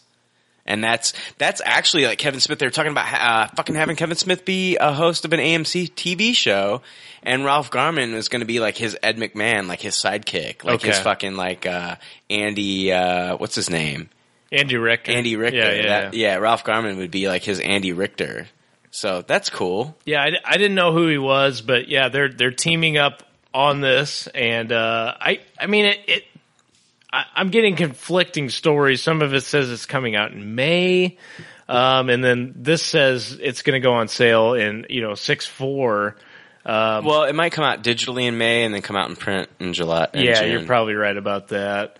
Um, but you know, Kevin Smith's real. Kevin Smith is very excited about this. Batman sixty six has been awesome. You know, of course, for those people that don't know, it's a take on the Adam West yeah. Batman series. Um, any of us who grew up with the Adam West Batman series know about the Green Hornet. Yeah. You know, we we all grew up on those same stories. So right now, Mark Wade's writing the Green Hornet. Green Hornet's been awesome And with he's Mark been- Wade. Yeah, he's You been know. doing a good job. that whole series has been good. Um, but yeah, I've just, I just, I had no idea. I just read this today, and uh, I think people should check it out. I'm going to check it out. So Yeah. Um, let's see here. I wanted to talk about like a few weeks ago. I talked about Chadwick Boseman. Um, talking when they were talking about Chadwick Boseman playing the uh, Black Panther. yeah, he was actually uh, asked about those Black Panther rumors uh, about playing uh, Black Panther in a future Marvel movie, and so I wanted to play that clip. We'll all be excited about that. Last question: Is there any truth to the Black Panther rules? I don't know anything. I don't. There's a rumor, yeah. We'll take it for there. Thank you, brother. Good luck on everything. All right. Okay. What can we take from that? It wasn't a lot, but he didn't say yes, but he didn't deny it either and say no. yeah, I kind of took it as a yes. I mean, yeah, it's Yeah. kind of like, um, he could have said, like, anytime you like read anything, they're like, oh, okay. Yeah. No, I've had no talks. I'm saying no. Yeah. But then you have Benedict Cumberbatch, which we'll talk about later. What the fuck, dude? Yeah. All right, so who knows? Black Panther could be Chadwick Boseman. It could not be. We don't know. All right, uh, it looks like we're getting closer to ABC pulling the trigger on an Agent Carter TV series. Uh, Deadline has reported that it could be out in the winter, right after Shield E wraps up. Captain America writers Christopher Marcus and Stephen McFeely would be involved in this show, and they anticipate a 13 episode season. McFeely talked about it. He said, 13 episodes is how this is envisioned. Maybe even less. That's my hope. Is that it would be something like Under the Dome. Our case would be that it would be a limited series and you would wrap up that one bad guy and that one case. And then if you like it, we'll do it again next year and it's 1947. Hmm. Um, McFeely and Marcus would not be the showrunners, though. This has me excited. Reaper creators Tara Butters and Michelle Fizikas would be the showrunners if the show lifts off the ground. Wow. Now, hopefully, it won't uh, crash and burn like a helicarrier, but right, I multiple. Yeah, I'm I'm a huge fan of the show Reaper. It only lasted two seasons, but the show is fucking hilarious. Oh my god, Tyler Labine. Um, who else was in that show? What's his name? I can't. Why can't I think of his name? His last name's Harris or something, Harrison or something. God damn it, I can't remember his name. But I loved Reaper when it was on TV. Reaper was so good. You've talked about it more. I love Reaper More and than any show, they- probably. after, well, after it got canceled, like they almost came out with a Reaper comic book. Uh, Kevin Smith actually directed the first episode of Reaper. Really? Okay. Yeah, yeah. Reaper was about um, a uh, the Satan. Satan had basically made a deal with uh, a couple that their firstborn child would be um, a bounty hunter for him Uh-huh. and collect souls for him. And so they agreed not to have children. And well, what happened was like they ended up, uh, I think she was like on, uh, she was on, she thought she was on birth control, Yeah. but Satan had de- done a deal with like her, like, uh, physician or something like that. yeah. And so like the pills that he gave her were like sugar pills or something like that. So she, they ended up having a baby. Right. And so like, um, yeah, he became like a, uh, a bounty hunter for Satan and every week, and it was Ray Wise that was, that was Satan. He was so fucking Oh, awesome that's at cool. playing Satan. Shit. And every week he would give them, um, a different item to, uh, capture this escaped soul from hell Uh-huh. and it had humor, it had action, great character interaction. Oh my god, I love this show. It's like pushing daisies with it was. It really was. It was a lot like that. It was so much fun. But Reaper was awesome. So if we can get the same kind of feel like uh, from these Reaper creators in an Agent Thirteen show, where you have a lot, of, it's it's fun, but at the same time you get uh, you're uh, enveloped in this Marvel universe. I Yeah. would love that. Yeah, I mean they have to kind of pull off all the stops because Agent 13's kind of a yeah. Why do you care about it? It's Right. got to have a good story. Yeah. because it is a cool character. Very You cool. know, she has a lot of history in the Marvel universe. So I'm excited for that. Very cool. Yeah. What else you got, man? Um, you know, I just want to talk a little bit about since you know we've we've spent a lot of time being kind of ho hum about Batman Superman, and um, I think Zack Snyder kind of put out some reassuring uh, words this week, at least for me. You know, maybe not for everybody else. I'm still not a fan of you know Ben Affleck as Batman, of course, um, but you know, he had this to say about why, you know, why do we include Batman and what is, uh, you know, where do we stand with the Marvel movie coming out at the same time as Batman Superman? And uh, he says, the thing I was surprised about in response to Superman was how everything clings to the Christopher Reeves version of Superman, which we've talked about. Right. There's always this version where this guy is almost like Jesus Christ. He's Yeah. not going to kill anybody. He's always going to do the right thing. Mhm. Well, in the comic books, we always saw a different version of that. Right. And Zack Snyder basically is coming out and saying, I understand that. I know that. I created these disaster scenes. I know that it's going to have repercussions. Mm-hmm. And I know that, you know, the only villain for him to face after this aftermath of what we saw in Man of Steel is Batman. Right. You know, somebody that's going to be like, what the fuck did you just do to my planet? Yeah. Or, or your city, you know, where a bunch of humans live. Batman is our fucking ambassador. Exactly. Um, so you know he's he's just saying you know people and you know we we've definitely had you know polarization on the show about how we feel about what happened to Man of Steel. Listen to episode eight. Listen to it, yeah. Totally, totally polarized. Um, and I think, you know, that carried across the board. People either hated it or they loved it because it, you know, they thought that it went against the source material. But the source material, you know, definitely concludes that Superman has killed. He Well, has yeah. he has had to kill. Well, he killed Zod in Superman 2, Jay. He killed him in the movies. Okay, people. First off, first off, in Superman two, he reversed that it, it- with that machine in in, in the uh, Fortress of Solitude. Right. He reversed it so that n- he wasn't powerless. Yes. Zod was, Zod was powerless. powerless. So now Zod's powerless. Right. And he could easily just all right, all right, we're going to take you to jail and you're going to spend the rest of your life in a human jail. Right. No. Christopher Reeves picks him up and throws him into a bottomless pit He's tired of his shit. to his death. yes. and you can you can argue that maybe oh Christopher Reeves worked out a way to throw him into a bottomless pit that was actually the Phantom Zone. Yeah. But it was never explained. a soft cushion. yeah. I am saying that he picked him up and he threw a powerless man into a bottomless pit into which he died. Right. What's interesting about this? Okay. And and Snyder, yeah, I'm not going to quote him word for word. I'm just going to summarize. But what he's saying is that he knew damn well what he was doing with the destruction and devastation. And the consequences is Batman. Yeah. That is the consequence. Everybody was up in arms about the destruction in that movie. Right. About a about a uh, I don't know, you know, like the, the all the destruction in Metropolis and like him being thrown through these buildings and like people dying. I honestly I think that most of the people died during the um the terraforming that went on, not right, not because of like you know Superman and Zod getting thrown into buildings. I think it had to do with the terraforming terraforming machine. If you guys actually watched the movie, the terraforming was what caused the devastation. Right. Right. He had to take out Zod because of the terraforming. Exactly. Because it was killing everybody. Right.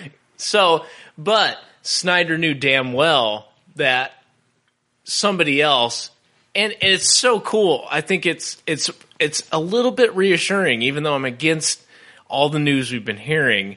I think it's reassuring that he knows damn well that there are repercussions to that, and that the only repercussion that is really reasonable is that Batman comes about and is the one that confronts him about that shit. The only problem I have with that is that Batman is Ben Affleck. He is Ben.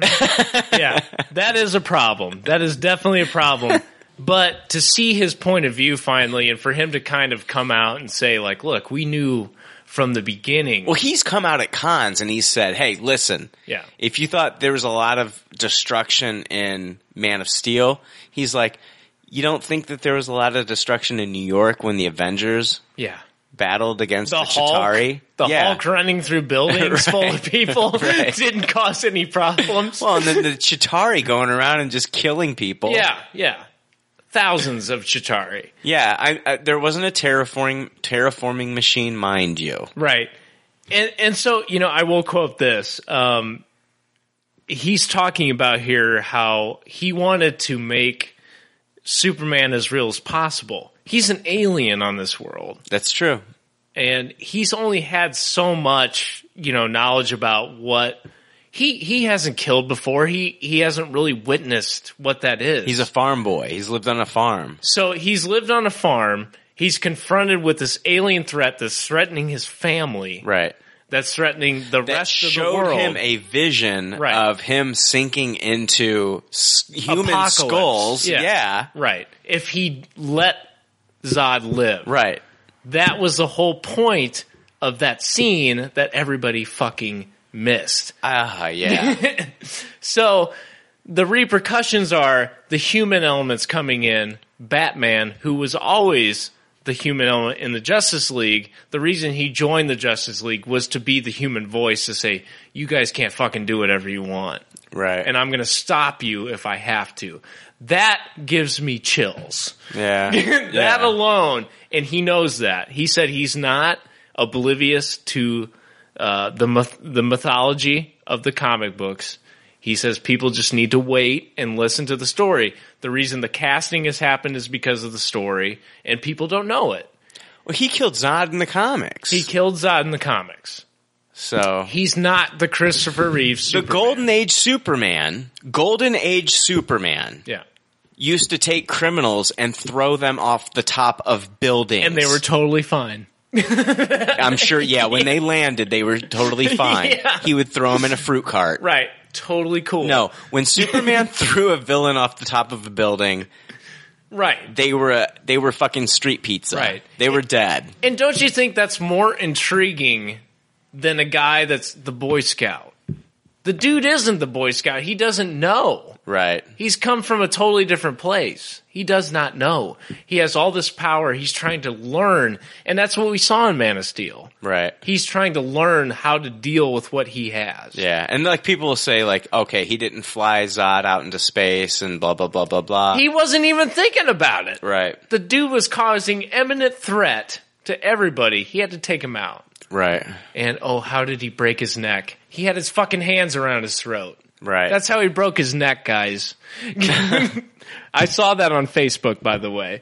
But, uh, you know, just to follow up on that, the whole Marvel situation, you know, we've talked about that before where they have the same dates. Snyder welcomes that. And I think Marvel's been the same way. yeah, They welcome it. it's great. Let's put out a lot of fucking cool movies at the same time. Right. Everybody wins. Yeah. There's no reason to bitch about it or say DC's better than Marvel, blah, blah, blah. Yeah, sometimes I read one more than the other, but I still like them both. Yeah.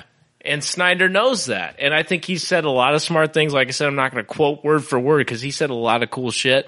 Look it up on the internet, but there's some reassuring stuff coming out of Batman Superman. I want to talk a little bit about Batman and Superman too. Cool. Okay, and I want to talk this. Uh, I was tipped off about this next story by our listener uh, Josh Hill. So thank you, Josh.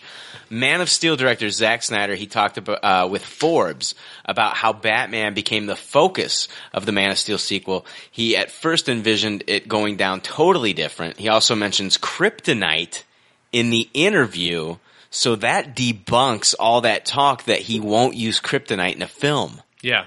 They talked about it before the movie was even done. Right. Yeah. Here's what uh, Zack Snyder had to say. I got to be honest. It definitely was a thing that after Man of Steel finished and we started talking about what it would be in the next movie, I started subtly mentioning that it would be cool if he faced Batman. In the first meeting, it was like maybe Batman? Maybe at the end of the second movie, some kryptonite gets delivered to Bruce Wayne's house or something. like in a cryptic way. That's the first time we see him. But then once you say it out loud, right? You're in a story meeting talking about like who should Superman fight if he fought this giant alien threat Zod, who is basically his equal physically from his planet, fighting on our turf. You know, who to fight next? The problem is once you say it out loud, then it's kind of hard to go back, right? Once you say, what about Batman? Then you realize, okay, that's a cool idea. What else? I mean, what do you say after that? But I'm not going to say at all that when I took the job to do Man of Steel that I did it in a subversive way to get Batman. I really believe that only after contemplating who could face Superman did Batman come into the picture. That's exactly what you said. Yeah. And that's exactly what Zack Snyder said. Um, he also talked about the costumes Yeah. Which pisses me off. Okay. Everyone is dying to see Affleck in the new costume, you know, myself included. Yes. I want to see Ben Affleck in the costume. Yeah. And he gave us this bit of costume information. He says, the thing also that's really fascinating for me is that even just in the tests we've been doing, the costumes, right? You basically have Batman and Superman, and this is without Ben Affleck and Henry Cavill in the costumes. But just like the stand-ins, just testing to see what the costumes look like. And you have them standing there, and they're standing in the same shot. And then we have Wonder Woman, you know, all three of them in the same shot. Even just for the test, you really have to go, wow, that's crazy. Not only is it the first time that I'm seeing them, it's the first time they've ever existed together on screen in a movie. Yeah. And that's kind of a huge deal. Even just Batman and Superman standing next to each other, it's kind of epic. You do some sort of weight of the pop culture iconogra- uh, iconography jumping out of its skin when you're standing there looking at the two of them and Wonder Woman. It's crazy, but it's fun. I mean, I have the first photo. I've got it in my archive because it was like, I was like, okay, I better keep this. It's going to be worth something. That reminds me of that scene in Avengers when you see that panning scene when you see all of them together. Oh, yeah, yeah, with- that was iconic. Yeah. In the middle of the city. And if you think Yeah. that gave you fucking chills, wait until they do get to a Justice League movie and you fucking see Superman, Batman, Wonder Woman, Green Lantern, fucking uh, Aquaman. Yeah. You know, Hell, fucking throw Green Arrow in there doing his Hawkeye shit. Yeah. I, I it, it- the the DC Flash. Flash, yeah. The DC it pisses what pisses me off is that he's got it hanging up in his office. Yeah. He's got a picture of that Yeah. in his office. He said that in that interview. And it pisses me off because as much as I love Marvel, Batman, Superman are my Yeah. two main dudes. Yeah. Period. I don't care what the fuck is fucked up in the comic book realm, even though Scott Snyder's Batman runs. Fucking A. Scott Snyder's killing it. He's awesome, and you guys should be fucking reading that shit. Batman Year Zero. Check that shit out. Good stuff. But to see those two together, I mean, uh, huge erection. Yeah. Huge. so much bigger than Marvel. Yeah. Okay. oh, Yeah. Even I- though I love Marvel. I know. I love Marvel. Yeah. Batman Superman. But you're talking Batman Superman. Yeah. I mean, okay, guys. Okay.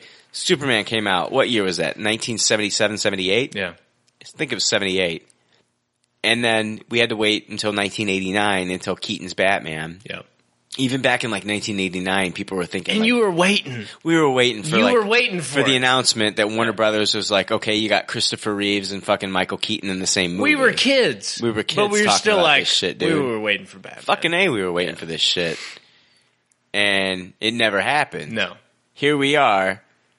We're going to have to wait until 2016. Yeah. But it's going to happen. Oh, yeah. It's going to happen finally. Yeah. For a lot of people. I still would have liked to see that Michael Keaton, Christopher Reeves movie, though. Oh fuck yeah, yeah, for sure, for sure. But you know, I, I'm not as disheartened as I was about this movie. You know, especially hearing this stuff and how enthusiastic he is about it. And you I know, love Zack Snyder. If Yeah. you've ever listened to him talk about any project he's on, especially when he's at Comic Cons, when he goes to a Comic Con, the fans there go nuts. Yeah. They love him. Yeah. Anything he says, they hang on every word. Yeah. I love Zack Snyder. I don't care what anybody says. I'm a huge Zack Snyder supporter. absolutely. I love his vision. I love how he sees things in his head and he's able to put that on the screen. He's a comic book movie storyteller. Yeah. Um, 300 proves it. Watchmen proves it. Yeah, I read the fucking books. Me too. I have 'em. read Watchmen too. I've got the fucking hardcovers. I've got the fu- yeah. I've got the Watchmen book. I love it. Yeah, I love it. But I love his stylized vision. You know, just taking people like the comedian and Roserich from, from Rorschach. Watch Roserich. Rorschach. Rorschach. Rorschach. Rorschach. Jay, say it. Rorschach. Rorschach.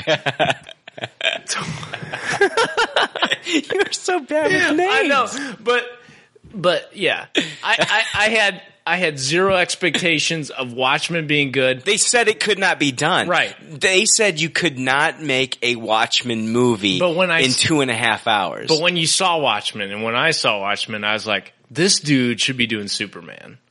I said it to myself. well, yeah, me too. I, I, was like, did. This guy can totally do any superhero movie he fucking I, wants. I to. don't know if I said Superman, but when I said this guy should be doing a superhero movie, Absolutely. And then when they announced him on Superman, I was like, okay, that makes sense. I'm Yeah. happy. I'm on board. Right.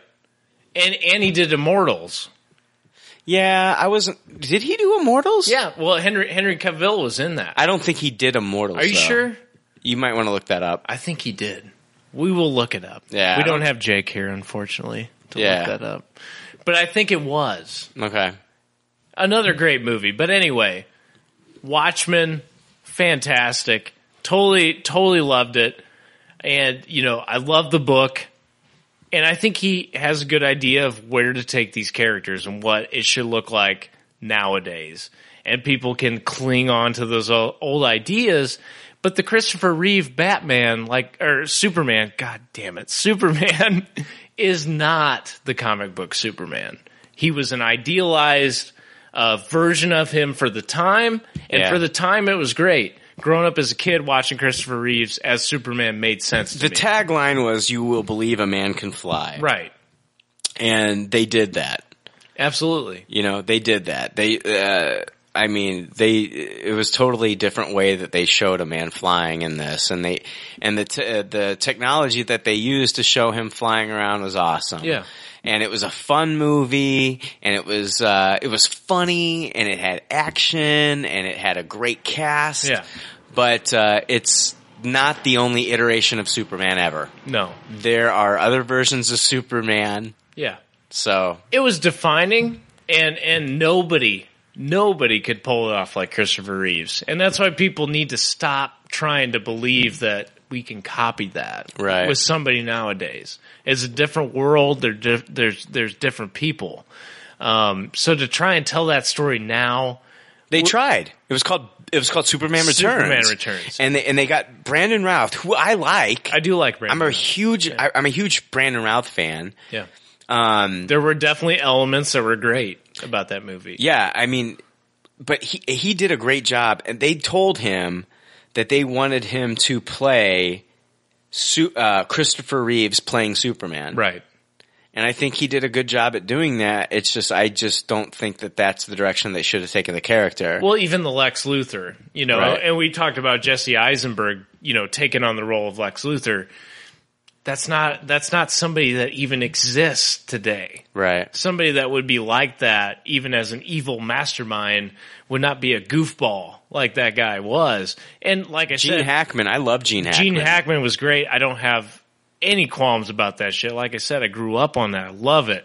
I watch those movies all the time. Superman one, Superman. Dude, it's two. just like okay, it's just like we gotta. We were just happy to get Superman in a movie back then. Yeah. that's what it was about. Lex Luthor was secondary, right? Completely. But now they're taking it to a whole new level, and people need to accept that fact that there was more to Superman than what we've seen. Yeah. There was way more to who he was. Right. And the perfect guy for him to go against is Batman. Oh yeah, I agree. There's no other, there's nobody. Dude, that's why people went fucking crazy when they showed that Superman Batman logo at Comic Con. Yeah.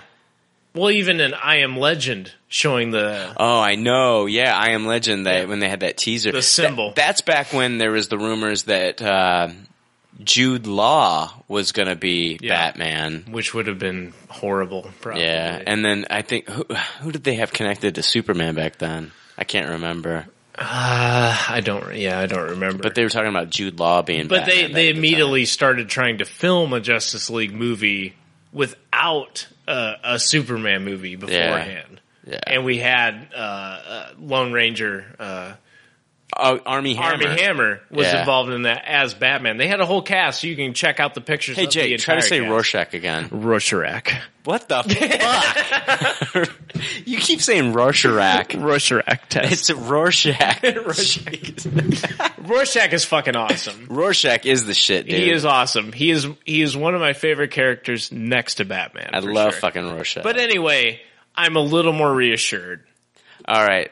I want to talk a little bit about. Did you hear about? Uh, they talked about the description of the little bit of the description about the Wonder Woman, Woman costume. Wonder Woman. I did costume? not hear this. Okay, Michael Wilkinson. He's the costume designer for Batman versus Superman. So he's the guy designing all the costumes for this. Yeah. Okay. You kind of know where you're going to go. They're going to kind of probably tweak the Superman costume a little bit, just like they did in the Marvel's event, uh, Thor. You know, Thor came out, and then in, by the time Avengers came out, they tweaked the costume a little bit. Yeah. Which they still need to tweak it a little bit more because I want to see the helmet again. I want to. I want the helmet. They had the helmet in the first movie, but for just a split second. He needs to get a little more dark. Yeah. Put the helmet on. Yeah. Get the helmet on. But anyway, Michael Wilkinson, the costume designer for Batman vs. Superman, he was asked by The Rap about Wonder Woman's costume, to which he had this to say. It's so important to get it her right. She really deserves to be presented on screen in her full glory. So what I do is I look at the history of how the character has been presented on the big screen and the small screen and in the comic books and graphic novels.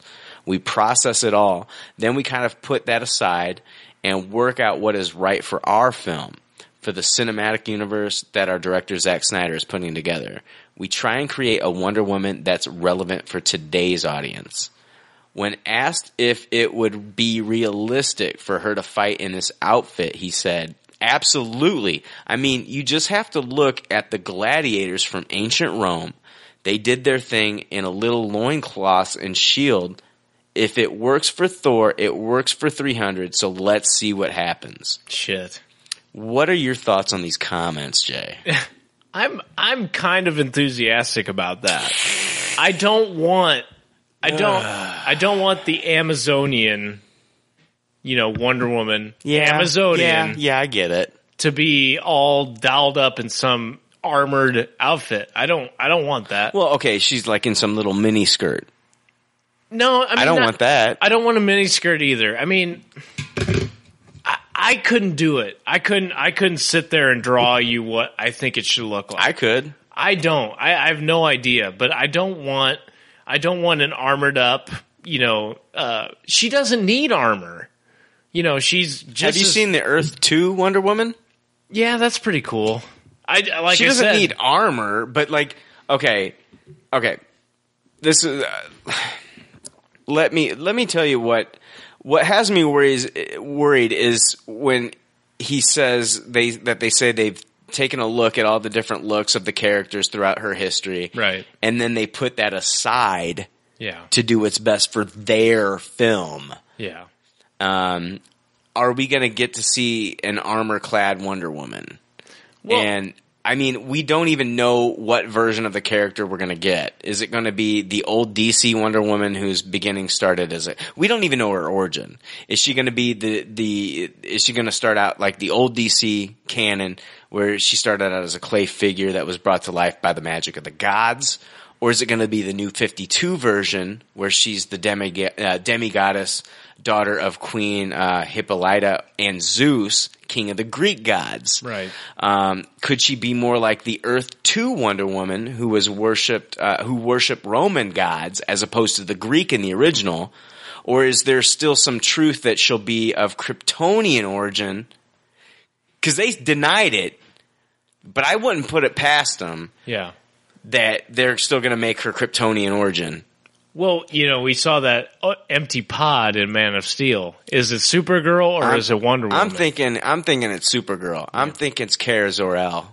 How else to really bring about a good confrontation but Wonder Woman and Supergirl? Fucking A, that would be awesome. His cousin being like, don't talk to her. I personally, I like the look of the f- new 52 uh, Earth 2 Wonder Woman. I think that's the look that they should be going for. She's fully equipped with a sword, metal gauntlet on her left arm, and silver tip boots that protect her all the way to her knees. I want to see a sword and shield, and I want to see the lasso. Yeah. Um, she doesn't need to be scantily clad. No. you know what I mean. I'm I'm not saying that, but I don't want to see. She doesn't need a- body armor. You know what I mean. She doesn't need a fantastic costume. She just needs something that represents who she is, like the symbol. I don't want to look like uh, what's uh, like the the pilot episode for the CW, no, the NBC Wonder Woman that never came out. Yeah, I don't want to starring Oh. the chick from Friday Night Lights. That was something you could buy at like a convenient or Walmart.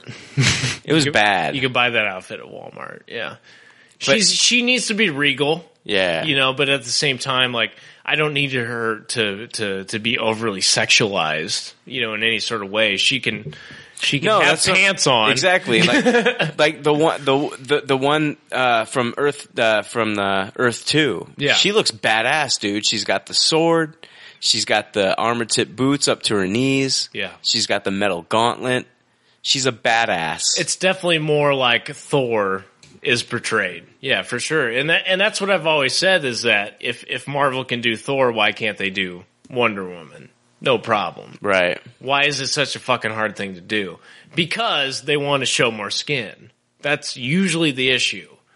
How Yeah. much skin do we show on Wonder Woman? How much cleavage? That's true. That's That- a big deal. That's what it is, and that's always been the thing. Her character. if has- that wasn't an issue, then look at the fucking covers. it would have already been. look done, at the yeah. fucking covers where they try to fucking exploit that bullshit. Oh yeah, absolutely. That's what I like about Gail Simone's run on uh, Gail Simone's run on Red Sonia. Yeah. She doesn't fucking exploit Red Sonia as this fucking sex symbol. Right. Red Sonia's a beautiful woman, and at the same time, she kicks ass. Yeah. But like the cover isn't like Red Sonia, like with a sword sticking her ass out. Right.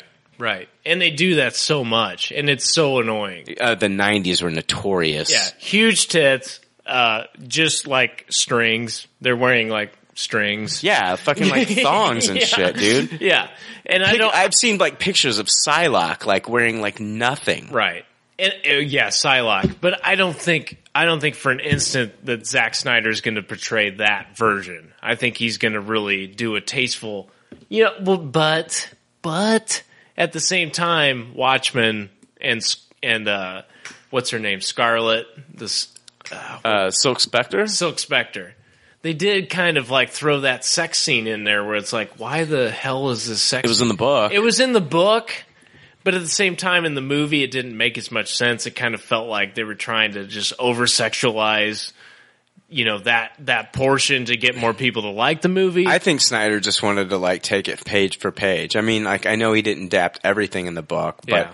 but I, Zack Snyder tried to make it as true to the book as possible. And I guess I didn't maybe give him that much credit. Yeah. But when I saw that, that was one of the things that bugged me, and that's one of the things. Even though, like the rest of the movie, she was totally kick ass. Yeah. and so I have no doubt that he can do that. But yeah, that kind of worried me a little bit. I still, and I know people are going to think I'm crazy. I still want to see a fucking Quentin Tarantino directed Wonder Woman. Yeah, yeah. I mean, Seriously. after Kill Bill, after Kill Bill, yeah. I mean, you know, okay, like there's so many movies where like these directors don't get the women right. They like just fucking sexualize them the Yeah. whole fucking time, and it's and it takes you out of the movie. You know, it's like as guys watching this stuff because guys are visually stimulated. yeah, Okay. Yeah. I, okay. Whatever. Like you're watching uh, the, the Avengers. Like Scarlett Johansson's a beautiful woman, but she still kicks ass. Yeah. But the thing is, like with the Kill Bill movies, like she just fucking Uma Thurman and all these women in that movie just kicked ass. Totally brutal. If you could get Quentin Tarantino to agree to say, "Hey, let's tone it down to PG-13. Let's direct a Wonder Woman film," dude, I'm fucking there. Yeah, yeah. for I am sure. fucking there. My ass is in the seat day one. yeah. Yeah, I mean, it's just presented in a way that's uh, you know, beautiful. Quentin Tarantino's Kill Bill was beautiful and brutal at the same time. At no point where you're like, well, yeah, maybe you were a little bit like, yeah, you know, she's attractive. It wasn't like that though. I mean, Yeah. you're watching and you're like, holy shit. Holy fuck. I love the Family Guy episode where like uh, they hired uh, Peter Griffin as the eye wrangler for Uma Thurman Yeah. yeah. because her eyes kept moving off of her face, and he that happens quite a bit. but yeah, I mean, I- it's got to be done right, and that to me, like right now, that's my biggest worry is is will Wonder Woman be done properly? everybody's fucking like put their name into the hat to like write a Wonder Woman script. Okay, David S. Goyer's wanting to do it. Max Landis, who fucking wrote Chronicle, was interested in doing it. Yeah. and D- Warner Brothers is scared to death to find somebody to direct a Wonder Woman movie. Yeah, all I'm saying, Quentin Tarantino. Quentin Tarantino, that's your guy right there. But it really does boil down to the fucking costume, and it shouldn't. yeah, I know. It shouldn't. I mean, we don't. I mean, of course, I want to see Ben Affleck as Batman, but I'm not like, oh, that's going to make or break it. For me. Right, But with Wonder Woman, it's like, yeah, that's going to make or break it. right. If they fuck that up, the costume Yeah, I mean, and that sucks because it is so much pressure on that character because she's such a great character. It should be easy. yeah, She's just as important. It's the Trinity. It's Batman, Superman, Wonder Woman. Yeah. That's the fucking Trinity. that is. And so, why are we so hung up on what she's going to look like? But we are. Yeah. We are, and it's They need to do some stuff, dude. Like when they make, if they ever do make a Justice League movie, which I think we will see in our lifetime. But can you imagine that though? Oh yeah. Oh my god. I have imagined it. Yeah. Oh, but like they need to do that where they need to make it to where like it's like Batman, Superman, Wonder Woman, they're the Trinity. Yeah. And they need to have a scene where like, you know, maybe they have an argument. Just like in uh, the Avengers where we saw like Hulk take on Thor. Like Right. I've seen in the comic books where like Wonder Woman has gotten into spats with like Green Lantern and she just kicks his ass. Beats the shit out of Beats the everybody. shit out of Green Lantern. Even Superman. She kicks the shit out of Superman. No problem. oh man. I can't wait. Yeah. I can't wait. I mean, it's interesting. I- If anything, it's an interesting uh, prospect. Yeah. You've got the human, you've got the alien, and then you've got the fucking Amazon. Amazon The or- god. or demigoddess, whichever one they right. What the fuck? I don't know which one they. And and Zack Snyder has explored many of those I think they're topics. going to go with the new Fifty Two version. Yeah. To yeah. Well, hell, Watchmen alone is, explores all those Right. characters already. All right. Let's talk. Uh, we haven't talked Star Wars in a long time, so we're going to talk a little bit of Star Wars news. Nice. We we're not getting a lot of Star Wars news. Thank No. you, J.J. Abrams. Thank you, Disney, for nothing. Uh, but uh, great news! The Hollywood Reporter broke the story that Peter Mayhew is in fact returning to play Chewbacca in Fantastic. Star Wars Episode Seven. Now we all kind of speculated that he would come back when he showed interest, uh, as well as him tweeting about catching a flight last month. Um, and just last week, he dropped out of a convention due to a filming schedule. Now it's confirmed that at least we'll have Chewbacca and R2D2. Yeah. Um, also, I wanted to bring up that Bob, uh, Bob Iger, he, he broke a little Star Wars news recently stating that Star Wars Episode 7 will in fact take place 30 years after the events of Return of the Jedi. So basically real time. So like, not Lucas's vision, which was 20 years later. Right. This is going to be 30 years later. Now, Bob Iger said Star Wars Episode 7 will take place 30 years after Return of the Jedi. Iger says, now, very familiar faces along with trio, with a trio of young leads. So we're going to see a lot of familiar faces and then three young leads. Is that going to be expanded universe shit? Are we going to see like Anakin and Jason and you think it's going to be expanded universe characters? Or you're going to think they're going to branch off into like new characters? Uh, I mean, to me, it sounds like new characters. It sounds like maybe we might not get all the main cast even back. They haven't even confirmed that yet. Dude, they're coming back. Yeah. Hamill's coming back. Carrie Fisher's already getting in shape. She hired a trainer. That's true. That's true. They're coming back. Hamill, I, but I, I- you know, and I think I think Ford will come back too. I, I just question. Yeah, I mean, where is the story coming from? I mean, we've we've. I'm a huge fan of the Tim- Timothy Zahn stories, which were actually taking place after you know the original movies. They were supposed to be Lucas put his fucking stamp on it. Yeah, you know these are the stories we're going to put out. Right. Or is it going to be like Dark Force Rising with Grand Admiral Thrawn and all that stuff going on? I don't know. You know, I don't know what it's going to be, but I'm I'm hoping it's an original. You know, we've seen enough. Like I love the Clone Wars, I love all that stuff. All the story spin-offs. Some of them suck, but you know, a lot of them are pretty good.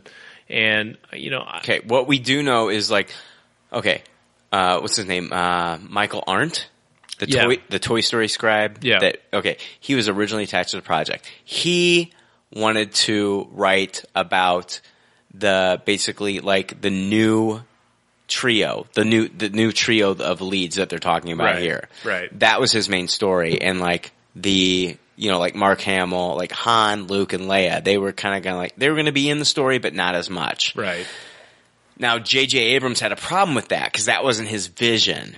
So J.J. Abrams, they kind of scrapped that story. Yeah. And that's what pushed it out from being a summer release in 2015 to now a December release in 2015. And so that's when they hired on uh, uh, Kasner yeah. to come From back Empire. from Empire Yeah, yeah.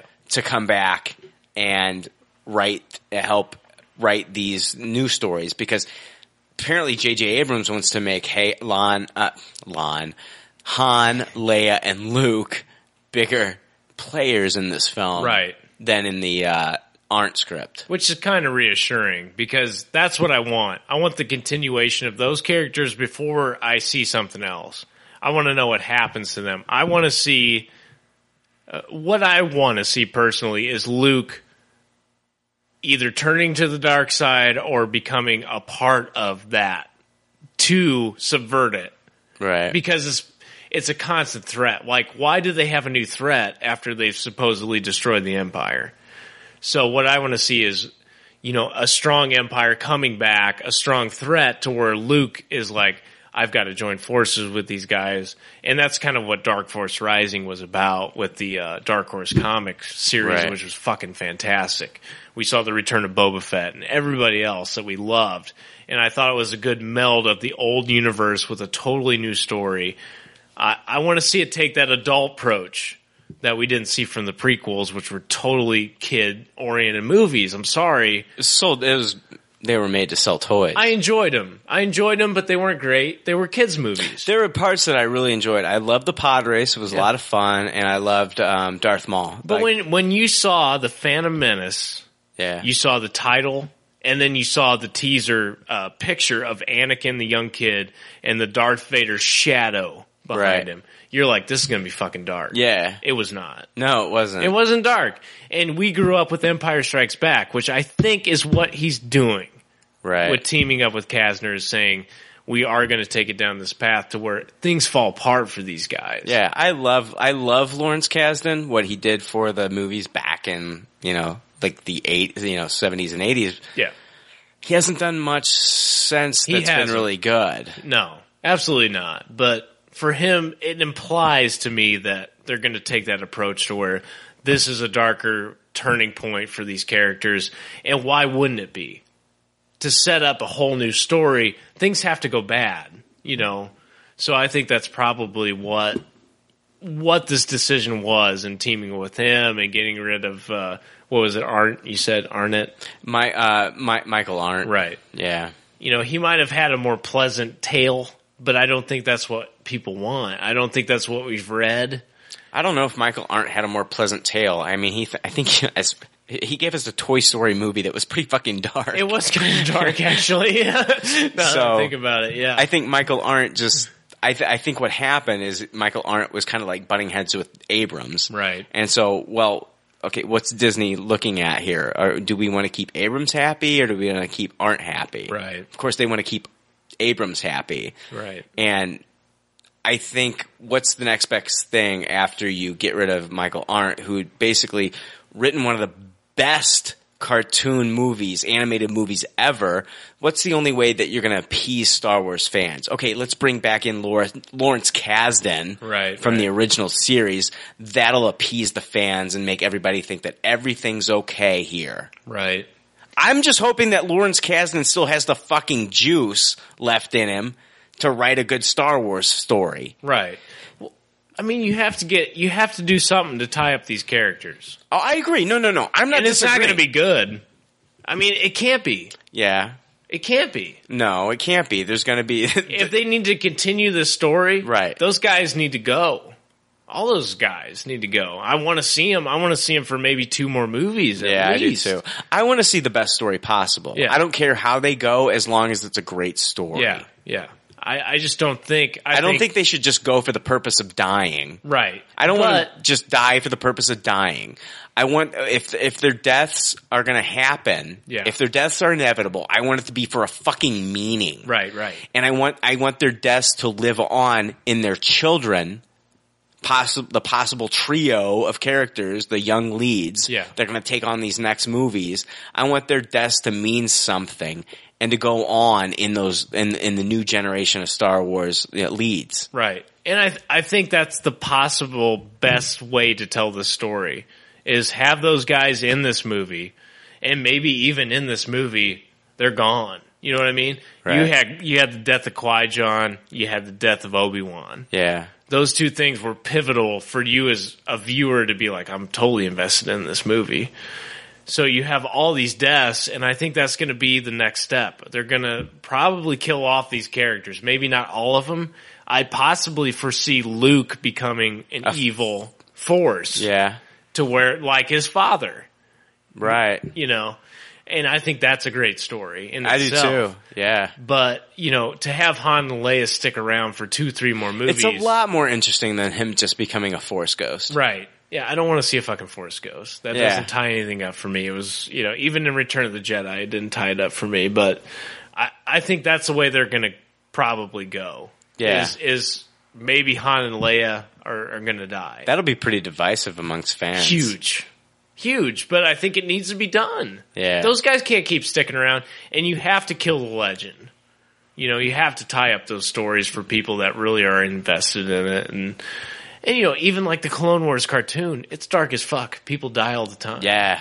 it's yeah. it's totally not just a kids show. I fucking love that. I've been watching that because it's on Yeah. Netflix. I love Ventress, dude. Yeah. I- Fucking love Ventress. I, I, I, I went into it thinking, you know, uh, I know this is a Cartoon Network show. I'm going to be kind of like, eh, you know, whatever. But and, and I've always been the type of person that wanted the darker kind of Star Wars story, and it's dark. Yeah. Clone Wars gets dark. Yeah. Third up, third season, second season, it gets pretty dark. All right, so 30 years later, um, I want, also wanted to point out uh, an all-terrain armored transport, or an AT-AT, as Oh. it's most commonly known Oh, by shit. Star Wars fans, was spotted on the set of Star Wars Episode 7 on Tatooine. So people are already speculating. Um, okay, where did we see AT-ATs? We saw them on Hoth, right? Yeah. We also saw them on Endor Yeah. now on the set photos we're seeing them on Tatooine, which is Luke's home planet. Right. Okay. Have you had time? Have you heard this rumor before? I'm trying to process it. Right process it. now. Okay. Yeah. okay. You process it right now. I'm going to tell you what my speculation is. Okay. My guess is that the people on Tatooine are just using like old empirical uh, technology as their own. okay. Um, there could be like this menacing shot of like one walking around and it walks right up to like Han, uh, Solo, and then Chewbacca is behind the controls or something like Right, that. right. but okay, that's just speculation. More than likely, we'll just see a lot of these old ships that the Empire had, a, a lot of old Empire vehicles, and uh, that that were used throughout the previous films that aliens are just now using as their own. Right. Because I mean, like after the Empire was defeated, you know, I, I- all I think is like all this old technology. I think you're just going to see it on a lot of different planets, and people are just like you know just using it as like you know their own. Right, right. Yeah, So- that that, that makes sense. He's probably going to do an updated take on, you know, what is a Star Destroyer? What is a Death Star? Right. What is an AT-AT? you know? Right. Yeah. So I think you'll just see like an ad ad on Tatooine walking around, and it could just be like any old ad ad now. Right. I mean, it doesn't mean that it's part of the Empire. I think we'll see different things. Did you ever read like the old scripts online that they had released about uh, Star Wars, like Episode Seven, where it was um, like there were the Empire was rising again, Yeah. and it was. Um, people that uh, that worshipped Vader, and they actually would wear like the Vader masks, Yeah. and they had like almost like Boba Fett like jetpacks on and would fly around, Oh, yeah, yeah. and stuff like that. And the whole deal was that their their goal was to get uh, Luke's DNA Right. that way, and because they already had Vader's DNA, and their whole goal was to clone Luke Yeah. that way they could grow a Vader and grow another Luke. Right. That way those two could rule the destiny. Uh, that, that that way they could rule the universe th- because that was supposed to be their destiny. Right. Like Vader always said that that, that was his destiny. Yeah. And so basically just kind of like grow these like fucking sea monkeys and shit. Yeah. So now you've got your Vader, you've got your Luke, and now now they've got their clones and they can rule the galaxy together. Well, yeah, of course, Palpatine cloned himself in the comic books too. Right. You know, and we know they have cloning technology, you know. Yeah. I, I don't know what Abrams is going to do, man. I, have don't no either. idea what Kasdan's going to fucking do. Yeah, I don't either. I, I do want to see Luke go to the dark side. Personally, uh, yeah. Yeah, I dude. do. I, think that makes a more interesting story. I know a lot of people listening to this Yeah. are probably fucking like ripping their hair out right, Right, now. and I'm not saying I'm not saying he becomes a bad guy. Right. He doesn't. Uh, in the books, he does this to, be- to to subvert the empire after a cloned emperor reemerges. Right. And so that's the most interesting story to me. But at the same time, he loses himself in it, just like his father did. Right. Which is interesting. I think that makes an awesome story. It ties it back to Fucking A. Luke and Vader. Yeah. Yeah. Uh, Benedict Cumberbatch is still denying those Star Wars Episode 7 casting rumors. I think he's going to be later. you think so? Yeah. Uh, he was asked at a Q&A session at Oz Comic Con about the reports to which the Iris replied his response on their Twitter uh, Twitter page. Quote, I would have liked a part in JJ's new Star Wars, but it won't happen, sadly. Now, Jay, is this true, or is this just more of the J.J. Abrams cover up, much like the Khan in Star Trek Into Darkness? Or is this a boy who cried wolf moment where he really isn't cast in the movie, but because of the veil of mystery in the past, we're still thinking he could be involved? Yeah, that that's that's a good question. That's the million dollar question, man. Because, okay, number one, would you like to fucking see Benedict Cumberbatch in Absolutely. a film? Yeah. Okay. Absolutely. Yeah. As a Sith. Yeah, for sure. Yeah, he would be good. Seth. He'd be good, Sith. But I, I kind of think that if he wanted to deny this, he would have already done it. Why now? Why finally come out? Because he he spent a lot of time saying, "Nah," he, he didn't say shit, right? and now he's finally like, yeah, "I'm I'm definitely not a part of it." Well, I mean, now like Yeah. halfway through like during the winter time we we you know talked about the rumors that he was Right. going to be in it and he you know there was no denial no denial or saying that he was a part of it I knew like I was I kept thinking like he's going to be a part of it because he I think I think I remember he like devoted a lot of time to like doing a lot of episodes of Sherlock. yeah And I thought like, okay, he's knocking out a ton of Sherlock right now. That way he can free up time so he can be available for Star Wars. right I don't know. he's not going to stick with television forever and i think this is the next step grand admiral thrawn like i said the blue skinned alien in the uh, uh, timothy zahn stories the one of the main threats in that in that who could actually repel the force this alien threat he wasn't a jedi he wasn't a sith Right. and because that kind of story seems kind of played out but even from the illustrations in the book the dude looks like him problem I, the, the thing that I'm thinking though, man, is like, okay, Star Trek Into Darkness was voted the worst Star Trek movie ever fucking made. yeah And the thing that that has in common with this rumor is that the director and the actor are both attached to that that's film. true that's true yeah. So it's like they might just be like, okay, we love working together, but maybe we shouldn't attach ourselves to this because we don't want this Star Wars movie to be the Star Trek Into Darkness of this Star Wars universe. Right. And I mean, you think about the villain of, of Darth Vader, the dude was in a mask. You didn't Yeah. see the guy. Yeah. And that was kind of the appeal was that Yeah, but okay, that's the peel. Yeah. But he had such an iconic voice. Like Right. everybody knew it was like, oh my god, that's James Earl Jones. Right, right, right. Benedict has a very good voice. Well, we found that out with uh, Smaug. Schmaug. Schmaug. the desolation of Schmaug. Fuck that. His name's Smog, man. Fuck that Schmaug bullshit. Oh, Yeah. Dude, that pisses me off. It does. Smog. I've never read it as Schmug when I read the book. No. Right. Yeah. Whatever. But but given that maybe maybe that's his place. I don't know. Gu- there- There's so, J.J. Abrams is such a sly motherfucker, He isn't is. he? He is. He is. And- That's that's a big question though. Who's the fucking villain? yeah, What is the villain? I mean, we know the Empire, right. but who's in charge of the Empire? Who's in charge of the Empire? Right. Wha- who who would stand up against Luke Skywalker Right. at this point? Oh, he's a legend throughout the universe. Who? He's a legend at this point, and I hope they point that out in this fucking movie. Right, I hope this fucking movie, like, his name is fucking legendary. Yeah. Throughout the fucking Star Wars universe. Well, yeah, because if we're led to believe he brought balance to the Force, he has to be. Holy shit, the whole fucking universe watched the Death Star fucking explode. He did. Endor fucking, they fucking like went up in arms with, holy shit, oh my god! Like all these fucking like, you know, Ewoks went nuts and shit.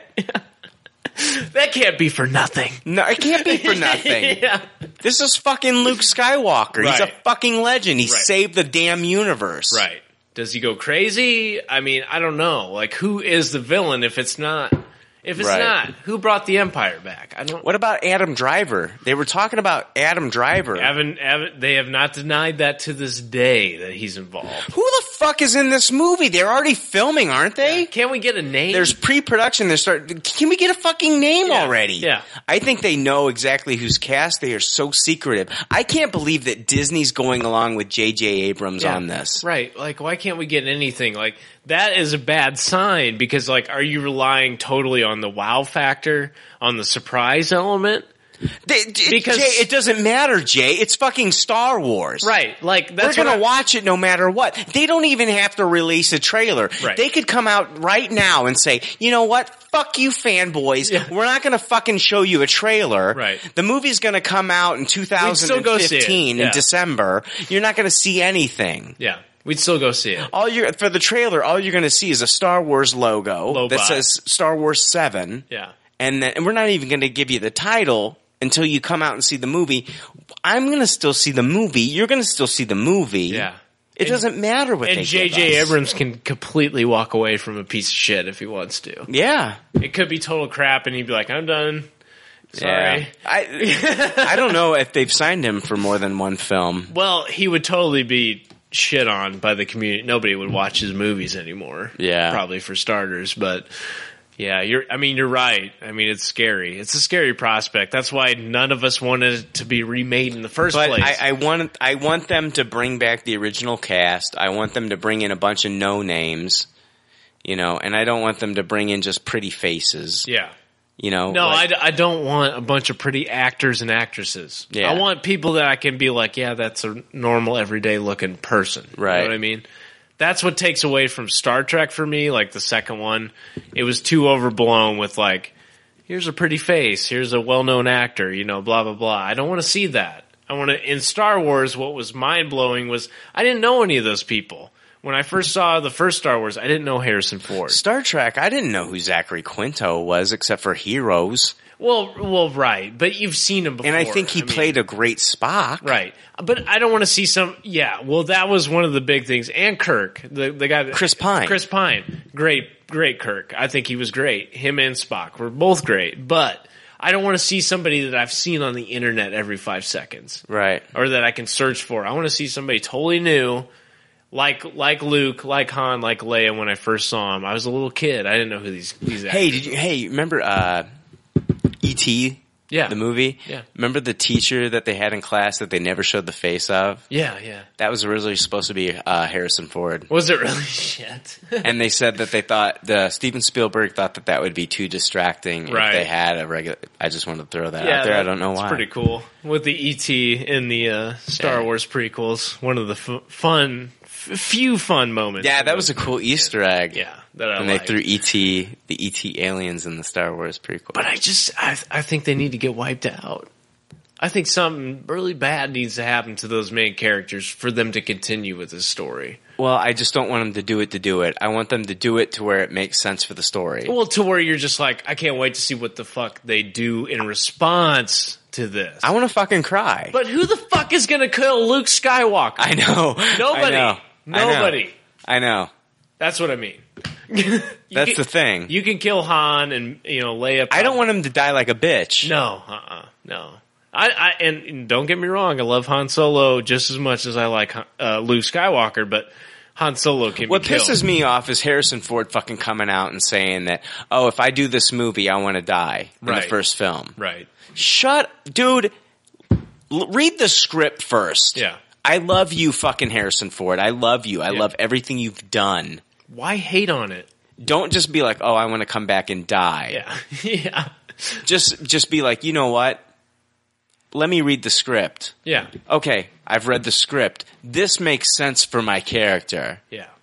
But then again, he, he can he he can say that oh okay I played the part of Han I am Han Solo I know what's best for Han Yeah. that's the thing like Robert Downey Jr says the same thing for Tony Stark you didn't like, create the fucking character. you didn't man. create the character Yeah. read the script Right. Right. and then be then come to a to a conclusion as to whether this makes sense or not Yeah. just like Bill Murray saying like oh I'll come back and I'll play Venkman but I'll die after the first five minutes It's the same shit. It's the same shit. I'm going to dictate as an actor what you do with your movies. Right. And that's what's held up these things from even happening in the first place. Exactly. Is people like, no, I'm not going to do it. I'm too big for this. I'm sick of this shit. Dude, this is what made you. You were great at it. Maybe read the damn script and see if it's any good before you're just like, oh, I need to die in this film. right everybody's just ready to die Yeah, yeah. Well, go ahead. go ahead, motherfucker. Gosh, everybody's just ready to die. Yeah. I it's your job, man, and and you're good at it, and people want to see it. Like, why do you want to shit on it? I don't understand that shit from actors. Let's just get the best story out there, man. Yeah. That's all I want to see. Let the writers write the shit, and I'm sure you come up with great ideas. yeah. I, you know, these actors do make the roles, and like you can't take away from Harrison Ford is Han Solo. Yeah, he's fucking Han Solo. What was to- uh, fucking Robert Robert Downey Jr. is Tony Stark? Like he is Tony Stark. He defined him in the comics. Well, and even. he just comes up with like lines off the fly. Like Yeah. that shawarma scene was Yeah. all Robert Downey Jr. right. They have great stuff, but they didn't. Yeah. They didn't create the character. Exactly. They have no say over how that works. Right. So don't Well, be and like deciding the character's fate. Kill Han Solo. That yeah, that should be left to the writers, in my opinion. Yeah. Yeah. Let's fucking take a break. We'll be right back. We'll go to some other news. We'll be right back. The way your dad looked at it, pop culture leftovers was your birthright. He'd be damned if any other podcasters were gonna get their greasy hands on his boy's birthright. So he hid it in the one place he knew he could hide something his ass. Five long years he wore this podcast up his ass. Then when he died of dysentery, he gave me the podcast. I hid this uncomfortable piece of audio up my ass for two years. Then, after seven years, I was sent home to my family. And now, little man, I give the podcast to you. Hey, and we're back. Um, Jay and I, we were outside. We were talking on a break, and uh, we talked about like, you know, why are they going to go back to Tatooine? Yeah. Why? Uh, why in the Star Wars universe would they go back to Tatooine? That was the big question me and Jay talked about outside when we were talking on break, and like, I brought it up to you, Jay, that like in the original movie, Star Wars: A New Hope, it was um, Luke was like the New Hope. Right. He was uh, basically, uh, you know, looking at uh, you know the horizon and thinking, "There's better things for me out there." And uh, you know, I'm made. I'm made more from the. I'm made more for this world. I, I'm, I'm sup- supposed to be something bigger, and not this, you know, farmhand here helping, you know, my uncle Owen. And so like we were thinking like, you know, what could it be? And I, I brought it up to Jay that like the, I think that the next great Sith Lord is going to come from Tatooine. It's going to be like the polar opposite of the original film. Right. Like that's why they're back at Tatooine. Like like the rise of the Sith is go- actually going to come from Tatooine, which would be the polar opposite from the original films. Yeah. Do, do, you, do, you- do you kind of agree? Well, yeah. I mean, we like you said, we were talking about why why revisit Tatooine. You know what? Uh, besides maybe coming back as the Empire and destroying it to like prove a point to Luke. You know, we're going to wipe out your whole planet. It makes no sense to come back to Tatooine. So that makes much more sense, and it also continues the story. You know, this isn't going to be one one one more movie. This is going to be a new whole new trilogy. So you have to have a real reason to do that, and so it makes more sense to me too. You know, after talking to you about it, that why go back there unless there is a rise of the Sith? You know, um, some great threat that threatens the balance of the Force that, that Luke has created. You know, like I said, who's going to come and kill Luke?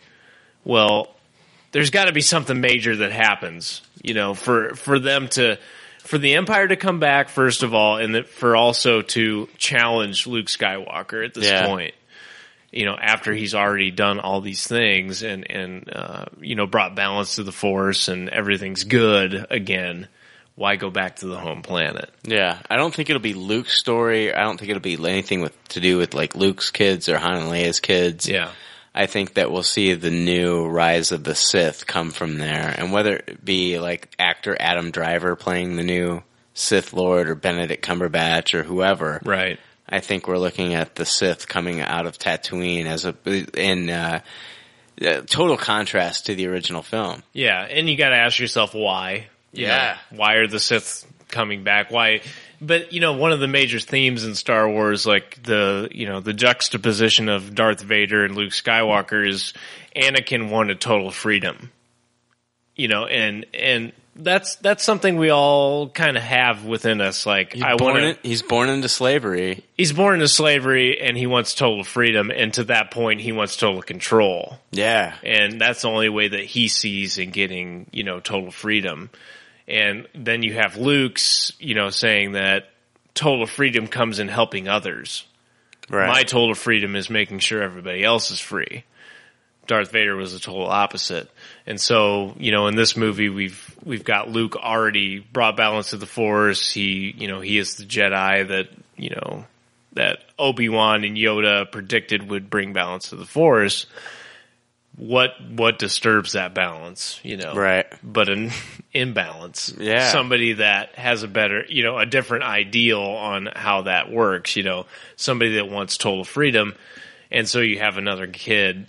Well, maybe not another kid, but a possible situation on Tatooine where somebody's in this desolate shithole that we all know. Yeah, I think they've learned from like the lo- the Phantom Menace that you don't want to start off with like some nine or ten year old No, kid again. Yeah, yeah. Somebody else that's kind of been around. Maybe he's, uh, you know, I think a lot of what was great about Star Wars 2 was a lot of these elements were explored with like Boba Fett, you know, somebody that you love to hate, like you understood, like, you know, why he was the way he was. So, you know, maybe we have another character that kind of teeters on that, you know, I want I you know I think I'm doing the right thing, and you kind of appeal to that character. You kind of relate to it, but at the same time, you know he's ultimately doing it for his own goals, and in the end, it's gonna really screw things up. So I I don't know. You know I think that's probably a good explanation as to why they would be on Tatooine again. Right. I don't see another reason. We've explored it countless. You know, we've explored it enough, in my opinion, in the Star Wars universe with Anakin, with Luke growing up on that planet. Why just go right back to it, just like New Hope, and show it again? Yeah, because I, I don't think that Luke is going to go back to Tatooine and live on Tatooine. I don't think that Han, Leia, no, are going to li- be living on Tatooine. Why the fuck would they ever go? Mm-hmm. Exactly. Back? exactly. Yeah. All right, let's talk a little bit. Let's move on. I could talk Star Wars all fucking night, but we're going Absolutely. to talk about Dawn of the Planet of the Apes. Now, Dawn of the Planet of the Apes is actually set 10 years after the events of the last film, and we have word that there will be some closure to James Franco's character of Will Rodman in this new film. It's pretty interesting how this came to be though. Franco has a cameo in the film, but he had no clue that he was in the film. in the latest Entertainment Weekly, he was asked about this appearance. He said, Wait, I have a cameo? I didn't know that. You know, I don't even think they asked my permission for that. Slash Film had a set visit and they had this write up about the cameo. They says, uh, they say uh, it's quote, it is presumed that James Franco and Frida Pinto's characters died from the virus. We do get some closure with respect to what may have happened to them at some point in the story. In fact, in Rise of the Planet of the Apes script, James Franco's character Will Rodman died. They even shot the sequence, but it didn't make the final cut of that film. Hmm. Interesting. So that's what they're going to use is Yeah. footage from that original cut. Well, that's a good idea because that that character needs to be tied up. You Right. know, I, he he's not crucial to the rest of what's going to be coming. Well, and it'll kind of get like uh, closure to like Caesar Yeah, too, and right. Like you know, you know, like once he dies, that's kind of like his only link to the you know to humanity. Right, right. Yeah. I mean, for him to, y- you know, because you still kind of felt for his character, but, you know, when you watch the original Planet of the Apes movies, you, you definitely don't like his character as much because he, you know, he becomes a dictator, you know, and, and he did love him so much, James Franco's character in Planet of the Apes, that you got to wonder, you know, how does that wrap up? And that seems like the perfect, you know, explanation and, I'm not surprised that he didn't know. Right. he doesn't seem to know too much about what's going on. Yeah, exactly. He's a smart guy, apparently. He has some education. He's but- too busy tweeting. Yeah. Underage girls. Allegedly. now, uh, last week we talked about the Sinister Six film that will take place after the Amazing Spider-Man three. Uh, but the question is, which villains will make up that team? Yeah. Uh, in an interview with IGN, producer Matthew Tolmach said, "Nothing is sacred." I mean, it's going to be the best six that you can imagine, but it's going to make sense in the world that we're building. Then, co-producer Avi Arad stated, "When you translate comic to film, the word classic means the first 50 issues." Because after that, we all made changes. Changes that had to do with the science fiction turning into science. I think just the need to move this world forward. He went on to say, so of course we'll make adaptations about these guys and what their motivations uh, because many of them have multiple motivations. It depends. Is it Ultimate Spider-Man? Is it Spider-Man? Is it some three-piece issue that takes them to space? we have a bigger responsibility to represent the character of the villain as it is conceived because that way it will survive the test of time. All the rest, that's a movie. What an opportunity to make. Can you imagine seeing Paul Giamatti in a leather suit? I think they would have killed us. They gave us a hard time with the lizard. yeah, so we totally back down. Totally back down from anything that would be actually comic related. Yeah. That that's what I'm taking from it. Oh, we might go to space. Oh my god. Will you? Right. Are you going to space?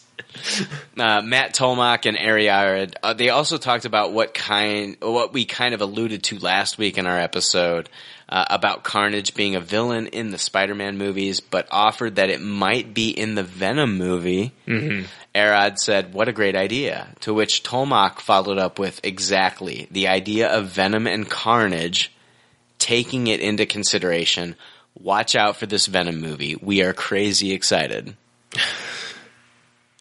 I'm glad they are. Yeah. I'm totally not. Yeah. With those two at the helm, I'm just not. I mean, I I don't see any vision. I just see them trying to play to whatever. You know, they they're talking all this shit and they don't really say anything about the actual source material. Right. They're basically saying we're not going to follow that whatsoever. Yeah. Um yeah, I want to see Venom. I want to see him done in the right fucking way as the most menacing threat to Spider-Man. You- yeah, you have said in the past, like I want to see Venom done correctly, which yeah, you, we can say that Raimi's Venom wasn't what we wanted. Yeah. you want to see him be like fucking like a shark, Right. Like a killer, Yeah. and a huge threat. Like I want it to be like a horror film. Right. I don't need huge backstory on who this guy Mhm. is right off the bat. Right. Maybe later, but at first, this guy should be murdering people. Yeah. And he, sh- Spider Man, should be like, I've never faced anything like this before. Mhm. The guy can stand up to him pound for pound, no problem. Right. I don't care so much about Carnage at this point. Carnage can come like 15 movies later. I don't give a shit. There's so many stories to tell with Venom. Right, right. And I, I just don't think that. I thought the lizard was fine. I Yeah, didn't have a problem with the lizard. I just thought that the movie was weak. You know what Yeah. I mean? And so, uh, you know, Spider Man 2 with Dr. Octopus was awesome. Why can't, you know, why do we have to immediately jump to the Sinister Stick, Six and Venom having a solo movie? Right. Just out of nowhere. there's so many great Spider-Man stories that they haven't even talked about. Like what about Craven's Last Hunt? Right. I don't. I, I just don't get it. like Eddie Brock's a great character. Venom's a great character. I don't see it as a standalone film from Spider Man. Yeah, I see it as a deadly deadly threat to Spider Man in one movie that continues, you know, down the road. right. It doesn't even have to come into the second one. Like maybe he's gone. Who knows? But you have this evil. Which movie is Drew Goddard doing? Ah, shit. I don't know. Is that Sinister Six or I think he's doing Sinister Six. I have hopes for that one. Yeah. I love Drew Goddard. Drew Goddard's great, and and I think he can pull that off. I think that's fine. The whole Sinister Six element, I think, is the right thing. Right. But to uh, you know automatically be like, there's going to be a Venom solo movie because you like him so much, Right. And we're going to throw in Carnage because you like him so much. Well, what about like if they do like the Flash Thompson Venom? Well, that's a different story, but I I don't see it playing out in the Spider-Man movie universe. Right. I see that playing out in the Avengers movie universe more than like Yeah. a Spider-Man movie universe. I don't I don't want to see Eddie Brock's Venom become a good guy. Oh fuck no. No. He's a murderous killing machine. Right. And you can't kill him. Uh, No. like it doesn't end. It just always comes back. No, I want to see like the Flash Thompson. Right. But see, I, I don't understand. Like in the movies, you know, you have you know Christopher Nolan didn't do this, but Tim Burton, you know, I'm going to kill the Joker Yeah. in the first Batman movie. don't you know? And, and they did it with Venom in the original Spider-Man trilogy. It's like you know, um, don't kill him off. You don't have to have him in every single movie, but he's there. Right, exactly. you know what I mean? He doesn't go away. That's like a lot of movies. Like they kill off like their best villains. Right. You've it, and they've talked about this with the Sinister Six. Like, how exciting would it be to explore these villains and maybe some maybe they're a little bit good too at the same Right. time. No, just just have this. Venom is a psychopathic killing machine. Yeah. that has the same powers as Spider Man. Can beat the shit out of him, and he doesn't stop. He Right. hates the sh- he hates him. Yeah. He never goes away. He doesn't get killed. And and that's what I want. I want a villain that's always there. Always it's kind of like Th- Thanos in Avengers. You never know when he could show up. Right. Why why kill him off so early? And I think they're going to do that with Avengers too. They're going to stretch that out as long as possible. Yeah. But if you really want the villain to be a center point, and I think the same thing with Batman, don't ever kill off the Joker. Yeah. Keep him there. But well, that's what they tried to do. I mean, in the Nolan film, Yeah, I un- think that I think that they tried to keep him around. Unfortunately, you know, Heath Ledger passed away, but Yeah. I think they learned from that first, you know, Michael Keaton movie. The after Jack Nicholson, di- uh, you know, his character, the Joker, died. Like they really didn't have anything else to go with. Yeah. You know, tear tear Peter Parker's life apart with Venom. Yeah. But you don't need to ultimately kill Venom to end that story. Right. It shouldn't happen. You should learn that from the comics. Right. Um, let's talk a little bit of X Men news. Uh, if you watch the final trailer that came out, I think it was trailer number four for X Men Days of Future Past, you might have caught Anna Paquin's name in the credits. Yeah. Uh, well, BuzzFeed contacted the Fox representatives, and it has confirmed that she will indeed make the final cut of the film, albeit a cameo. Oh, thank God. Yeah. oh, God. She's in the film, though. I mean, we've been giving them shit, though, for like filming these scenes with her and like s- basically cutting her out. Yeah, yeah. Well, they yeah they didn't they come out and say that Yeah. she was totally cut out of the Right, film. yeah. Yeah. So- and I think people were like, "I'm sad. Yeah. I'm sad about that But- because I want to see her rogue. It Nope. was so good.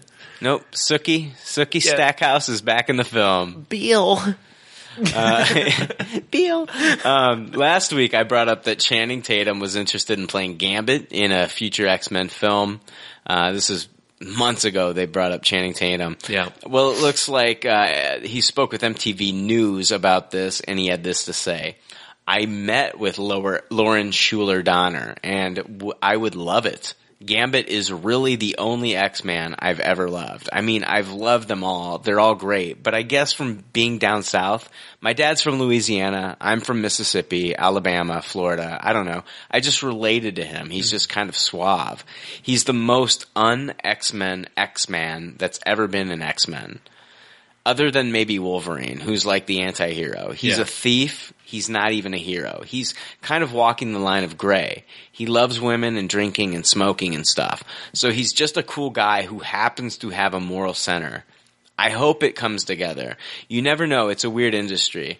If the stars align, I would die to play it. I'm already working on the accent. It's crappy at the moment. but no, I mean, That sounds pretty passionate. Right. He sounds passionate about the character. Yeah. Um, you know, I didn't really care for Channing Tatum until, uh, what was it? This is the end. Oh yeah, And so- fantastic. yeah. And I, I liked him in, uh, I fucking, I liked him in, uh, what was it? 21 Jump Street. Yeah. That was fun too. he just seems like he has a, a good sense of things. you well, know? and he's a big name and he's a big draw and I think Fox Studios needs to get some more big names in their stable. Right now they've got Fassbender, they've got Jennifer Lawrence who they've only got for one more film. yeah. She signed a three picture deal. Thank God. Uh, she did. Uh, she did uh, X Men First Class. She's doing X Men Days of Future Past. She's got one more film after that. They got Fassbender and they got Hugh Jackman for who knows how long. Yeah. they've got him for Wolverine too, and maybe I don't know if he's even doing Apocalypse. Well, they already tried Gambit. They've tried Gambit with Taylor Kitsch. yeah. Which I like Taylor Kitsch. Yeah. But that Wolverine movie was garbage. It was weak. It was Yeah. bad. Yeah. He's he's another character though. It's like do you just throw him in? I mean, he's almost like Boba Fett. Like he's he's everybody's like Yeah. side peripheral favorite character. They need to get him right, man. yeah. and I don't know how to do that. They gotta, they gotta. uh, They're talking about throwing him into Apocalypse. Yeah. So we'll see. They're gonna throw all kinds of shit into Apocalypse. yeah, yeah. From the sounds of it. yeah, and I'm not I'm not interested at all because of how early they've been talking about this.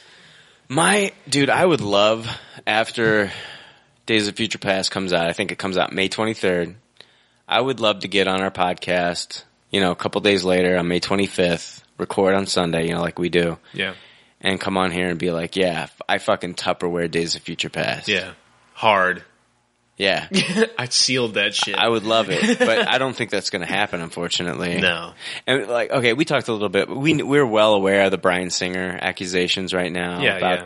the molestation of the boy in 1999. We don't really want to talk about it. No, no, I, I, I don't, I don't want to talk about like I, I'm not saying one way or the other whether I believe it or not, but we don't know any facts. on We don't know this. any facts. It's a bunch of you know hearsay and rumors, and that's you know that's not something we want to subscribe to. And Yeah. we want any, anyone else that's following this story until you hear the facts. I, w- I wouldn't. If it happened, yeah, it's unfortunate and it's horrible. It's a horrible thing. Yeah. But until like you know more news comes out and until he's like you know convicted or whatever, Yeah. I'm not. But it- I'm laughing, and I'm not laughing because of the situation. I'm laughing because this is coming out because I think everyone knows that this movie's going to be shit. I'm not saying e- well, okay, I'm not saying everybody. Not everyone knows it's going to be shit, but I just think that it's our the last preview we saw, the dialogue was horrible, the scenes were horrible, the costumes were horrible, everything about it, you know, and I'm a huge X-Men fan. It was X-Men Batman for me growing Mhm. up. X Men and Batman. Yeah. I've all, I I enjoyed X Men One, even though it wasn't that good. X Men Two, I really liked. X Men Three, of course, sucked. X Men Last Stand can It was that awful. sucks. Yeah, X Men Last Stand was awful. Um, I love the characters. I want everything to go well for this movie, but I don't think it's going to be, and I think people know that. And I, personally, this is possibly an opportunist trying to jump on that train, saying, "Let's smash this guy's career permanently." Yeah, why did it have to come out now? Yeah, exactly. Right before it's going to open. Well, I mean, it supposedly happened in 1999, Right. and then like right before the movie comes out, now it comes out. yeah. wh- If that really happened to you, then why? Were Why did you wait? waiting And, yeah, why did you wait 15 so- years Right. later? I understand. Like at seventeen, you're not going to make that call. yeah, But when you hit your, I mean, if it 20s happened, I'm really sorry. That's horrible. Yeah. that's a horrible thing. but that I'm going to happened. wait till this guy's next movie comes out. Right. That apparently looks like it's going to suck, and I'm going to bash him. You know. I don't know. But yeah, that's that's the thing with that story. But that doesn't take away from the fact that it looks horrible. Yeah, Unfortunately. I'm. All I'm thinking about right now is that Quicksilver Quicksilver breakfast sandwich, Right. And Well- how much I want to eat it. what I'm thinking about is the last trailer where they have Wolverine and he's talking uh, to a young Professor X, and the dialogue is so bad. He's just like, uh, "Hey, I've come back in time to to save you." just really, really bad. Uh, I'm from I'm from the future. I'm here to save you. Really fucking bad. Yeah, Everything about that final trailer. That's their final trailer. yeah. I haven't seen anything that interests me in that whatsoever. No, I'm really worried about this, and it's one of the best X Men stories ever. Yeah. and I'm worried that it's just going to totally be crapped on because, like, we've all like, like, okay, X Men Last Stand when it first started, and they were in like, uh, um, they were in that. Uh, why- why can't I think of the name of the room? The training room. Cerebro. Well, they were in that training room that uh, Danger room. The danger room. Yeah, yeah. And um, they they went up against the Sentinel, and uh, Colossus The threw head falls off, Wolverine yeah. and ripped the head off the Sentinel. I was just like, yeah, that was awesome. Yeah. And we've all wanted to see Sentinels, and he, the Sentinel head looked amazing. It in looked that like film. it should It look. looked like it should look. Yeah. And uh, we've all wanted to see Days of Future Past, and I'm just hoping they don't screw it up. I'm really hoping they don't screw it up. I'm going to go into it with an open mind. I see. The thing is, you got to realize, like, we bash some of these movies before they even come out, but if this movie is a Tupperware, I'm going to give it a Tupperware. Yeah. I'm going to give it a Tupperware. I'm not going to be. I'm going to come on here and I'm going to say, you know what, I was wrong. Fucking Days of Future Past was the fucking shit. I'm not just going to give it a toss it to give it a toss it just to like be like, oh yeah, I've been saying like this movie looks like garbage, and I'm just going to give it a toss it to prove that, that, that to myself and to everybody else that I was right. Yeah. No, I'm. If it's awesome, I'm going to give it a Tupperware. It just, it just, you know, uh, everything looks like a Brian Singer movie. Yeah, Everything looks like it. Nothing's changed. and we love the Untouchables. The Untouchables is the only good thing I think he's done. Yeah, You know what I mean? I, th- that was a good movie. It was a great movie. Um, but everything else, all these action movies, he's not suited for this shit. yeah. I don't know how many times you need to watch Jack and the Giant Slayer Well- Slayer before you know it's a piece of shit. Right, but like even in the trailer, you look at uh, uh, like an outside scene with like uh, they show Storm on a balcony, and like this Sentinel comes up and almost kills her. He m- may, Right. may kill her, but it's an outside scene, and it looks like it was done in a fucking studio somewhere. Yeah. You can tell damn well that's a Brian Singer film. yeah. He doesn't know how to do that stuff right. and you know maybe some of the visual effects are going to be cool but all these trailers are like you know here's sunfire or sunspot i think it's i think it's sunfire or starfire Yeah. Yeah. I know. Sunspot. is it sunspot in think this so. one Yeah. well you know they're showing all kinds of scenes fire and ice and all kinds of iceman scenes where Yeah. he's skating on the ice that doesn't show me shit Yeah. I haven't seen anything good from any of the dialogue that's compelling. Mhm. The music's the only thing that's intense. Right. that's it. Mm-hmm. The I agree. Sentinels, I'm not like, ooh, God, the Sentinels finally. No, I'm like, oh, fuck, that looks like shit. Yeah. the Sentinels and X Men Last Stand look better. Yeah, exactly. And it was just that one little scene. Yeah. I don't know. And, uh, you know, the reason I liked X Men 2 was because it was more of a close quarter thing. It was more based on the characters, it wasn't so much based on superpowers. But this one's all about here's a new mutant, here's a new mutant, here's a new mutant, here's the beast again, here's the beast again, he's blue. Yeah, like how much, like how how, how much justice are gonna are they gonna do to these characters that they're just like haphazardly introducing, like None. Bishop, Bishop, and the guy that plays Bishop is a fantastic actor. Absolutely. And Bishop's a cool fucking character next to Cable. I don't want them touching X Force. I don't want any of these guys touching X Force. Cable, Bishop, any of those future characters. Don't fucking fuck with them. But, you know, all they care about here's a new shot of Mystique. Here's a new shot of Beast.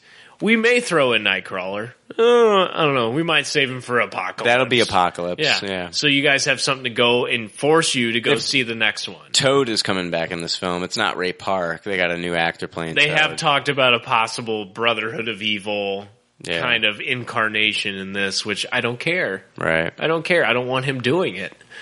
We want to see this movie do well, Yeah. but I mean, from the trailers, we're not excited at all. No, the cartoons are better. Yeah.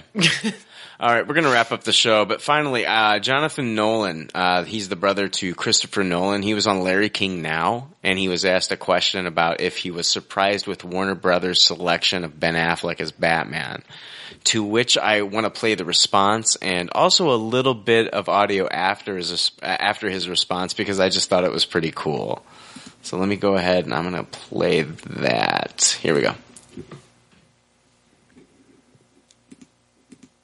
Hello, play. Damn it, I'm gonna have to edit this. Jay, talk about something. Um. oh god. what the frick? I was uh you know what? This might have to wait. Or I this may never even happen. Yeah, we might not hear this.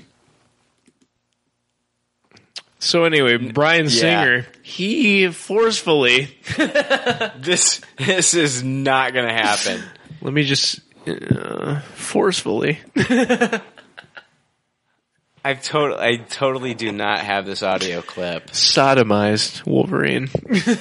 Stop it. Stop it. Knock it off. That did not happen. that didn't happen. That's false. All right. Fuck. What happened to my audio clip, damn it? Uh, all right. Anyway, it was a really cool clip. He Yeah. said he wasn't surprised. He basically said he wasn't surprised that he thinks Warner Brother made a good selection. And then Larry King actually came out and said that uh, he knew Bob Kane, Yeah. the, the creator of Batman. That was pretty interesting. Like, Didn't he- he, live with him? He like well, he lived in the same like uh same. He lived just very uh not very far from Bob Kane, and he Right. used to spend time with Bob Kane. Yeah. I thought That's that was crazy. really cool. Yeah, Bob Kane, the creator of Batman, which also I'll point out like. Uh, Batman was created in 1939, so it's 75 years of Batman. This is Batman's 75th anniversary. Yeah, 2014. Yep. And um, yeah, Larry King had the pleasure of knowing Bob Kane. Said he was a very, very nice guy. Right. Um, and Jon Jonathan Nolan, I mean, he, he just had a really cool quote to me where he was describing, you know, what what he really liked about Batman. It wasn't necessarily related to to Ben Affleck, but he said, you know, what's really appealing about this character is he's just an ordinary human being with money and rage, and he was pissed off enough to go out and fight crime in the middle of the night and become a symbol you know, Right. for for fighting crime and, and, and against it. And I, I don't know. I mean, that just sums up the character for me. An ordinary guy pissed off enough by what's going on in the world around him to actually do something about it. And that's what's appealing about Batman. I think he nailed it on the fucking head. Um, but I, I don't know what you know what he sees in Ben Affleck besides you know trying to toe the line and say that he's you know the perfect choice or whatever, or he's going to be good for it. Well, I don't think that anybody in Hollywood is going to come out and say, "Oh, Ben Affleck sucks." Yeah, yeah. That's true. And you know, he also quoted, well, you know, he's a good producer for Argo, but that's he's Director. playing he's yeah, or director. He's playing Batman. He's he's not directing Batman at this point, maybe in the future, but I've, g- I've g- honestly, I've just sucked it up. I've, I, I, I'm done. You know, I put down the gloves. I'm not fighting this anymore. I'm not either. I have thrown in the towel. I've, I'm waving my little white flag of surrender. Okay. Yeah. Ben Affleck is fucking Batman. I get it. Prove me wrong. Just put the damn movie out. I'll see what he does. Yeah. I, I'm done fighting it. I'm done talking about how Ben Affleck is not going to be the my choice is Batman. Whatever. It's over. I put down the gloves. You win. Ben Affleck's Batman. Fuck it. Bring it. Yeah. yeah. It's not Anson Mount, unfortunately. Yeah, it's not Carl Urban. It's Yeah. not Josh Brolin. Right. It's not fucking anybody else. I mean, it's Ben Affleck. Okay, I'm done. Whatever. Fuck it. Bring the movie on. Let's watch it. Yeah. Prove me wrong. Don't piss me off. Prove me wrong. that's all I gotta say. Just prove me wrong. Yeah. You know, see, that's the thing. It's like I we had somebody on our Facebook page fucking go off on us about our opinion about Ben Affleck. We had a Ben Affleck uh, Batfleck episode. Yeah. I had some guy go off on us about you guys are a bunch of whiny babies and you guys are just whining the whole time about Ben Affleck being Batman. you know, dude, that's our opinion, man. Right. He hasn't And proved I kept otherwise. thinking to myself, like, are you a bigger Ben Affleck fan than you are a Batman fan? Right. And that's that's what I think it is. And you know You've got th- it was me, you, uh, uh, Jake, and uh, Chad Michaels when he was doing the show with us, and we were talking about it, and we were just concerned about how Batman was going to be portrayed in the film because we love the character of Batman, and this guy's like going off on us on Facebook about, you know, like. You guys are whiny babies because you don't want Ben Affleck to be Yeah. Batman. It sounds like this guy is like totally, he's in love with Ben Affleck. Right, right. Like I, I like Ben Affleck. I mean, I've liked a lot of his movies. sure he's a decent guy. Yeah, yeah, I don't want him in the fucking cowl. right. He's not my I just Batman. don't want him. Yeah, I don't want him. I don't want him behind the mask. Christian Bale's performance for you know everybody's criticism was defining for me at least. You know, reading the comics, I'm no sucker to the Batman universe. I've read all the fucking comics. I have all kinds of them. Um, I grew up on his character, so he's my fave. And uh, you know, I'm not hating on Ben Affleck. I'm just saying that I just don't see him portraying the Batman that I know. I saw Yeah. Christian Bale portray a very good glimpse of what the Batman is. I know. I still think that if you watch, like, I still think that Ben Affleck can portray like that cocky Bruce Wayne. Like Yeah. if you see that scene in Boiler Room when he comes in. Oh, absolutely, Yeah. absolutely, he can play and that. I think that they need to focus more on like uh, the tech, the gadgets. Like make this more of like your James Bond Batman with the gadgets and stuff like that. A little bit of misdirection. Hey, uh, kind of like that Wizard of Oz moment. Hey, don't look behind the curtain at the bad acting of Ben Affleck. Let's look at the technology. Right. You know what I mean? Right. And like make him more of the detective because we didn't really get to see a, uh Christian Bale detective, and Batman is a detective. Right. Okay. Make Ben Affleck this detective. Okay, I think if they focus on that kind of stuff, and what I'm worried about is him. eh, I'm not worried about him as Bruce Wayne. I honestly think he can be a really good Bruce Wayne. I do. That plays to his strengths in Argo, Yeah. where he's kind of an undercover CIA. Yeah. yeah, for sure. I think he could be a really good Bruce Wayne. I'm worried about him as Batman. Yeah. That's what I'm worried about. Not even like even him sitting in the Batcave with the mask off talking to Alfred. He'll look fine. I think Ben Affleck sitting back in the Batcave with the mask off talking to Alfred, uh, you know, Jeremy Irons. Yeah. I think those will be great scenes. Yeah, I'm worried about him putting the mask on. right. That's what I'm worried about. Yeah. So I think what they need to do when he's got the mask on is they need to make him more the detective. They need to make, give him some really cool tech and some misdirection to maybe like forgive some of his shortcomings as an actor. Right. But I think uh, hopefully they can pull this off. I'm I'm rooting for him. I am. I'm rooting for him. I want this to be a great movie Yeah. because I've been wanting Batman versus Superman ever since I was a kid, or, or e- just Batman and Superman in a movie since I was a kid. Absolutely. So I'm rooting for Ben Affleck, man. I don't hate the guy. I want this movie to kick ass. Yeah. And I'm trying to look at the positives. I really am. But um, when it was first announced, I was like, the fuck? Are you serious, Ben Affleck? Are you serious? Yeah. But watch that boiler room scene, man. I Oh, think yeah. he's going to be a pretty good Bruce Wayne, honestly. Yeah. I do. I think I think the main thing is like how are they going to juxtapose Luther Wayne a- and Superman? Yeah. what's going to be the difference? Like, why are they at odds with Right. each other? And so they've got to separate Bruce Wayne from Lex Luthor Yeah, we're looking at like a two and a half hour movie. They've got to fit all that in there. and a possible other villain. Right. You know, they've already cast people that are possible villain roles. The, what the thing, okay, what the movie's got going for it though, man, is like, okay, we've seen enough Batman in other movies. They don't need to do an origin story. No, he just comes in. He just comes in. Everybody knows Batman. Honestly, I think at this point in the cinematic universe, people know Batman more than they know Superman. Oh yeah, yeah, for sure, for sure. But I mean, are they gonna are they gonna bring in the armor? Are they gonna go toe to toe? Or you know, is it gonna be a situation where they go against Luther, or is Luther gonna team up with somebody? What the fuck is going on? Right. That's what concerns me. Yeah. Not so much that he is Batman at this point. I think the focus from what the footage that they, not- they didn't show any footage, but from what they showed at Comic Con, I think the focus is going to be Batman versus Superman. Right. right. Okay.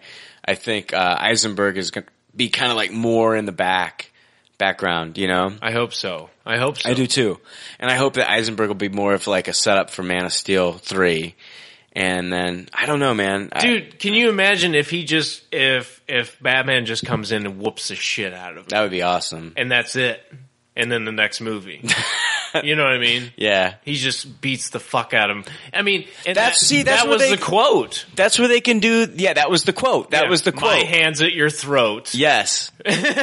yeah, when uh, when uh, the uh, the actor that came out and uh, read from Frank Miller, yeah, from the Frank Miller and uh, the Dark Knight Returns. When he came out, th- he was the act. He, he was the actor in the uh, Man of Steel movie.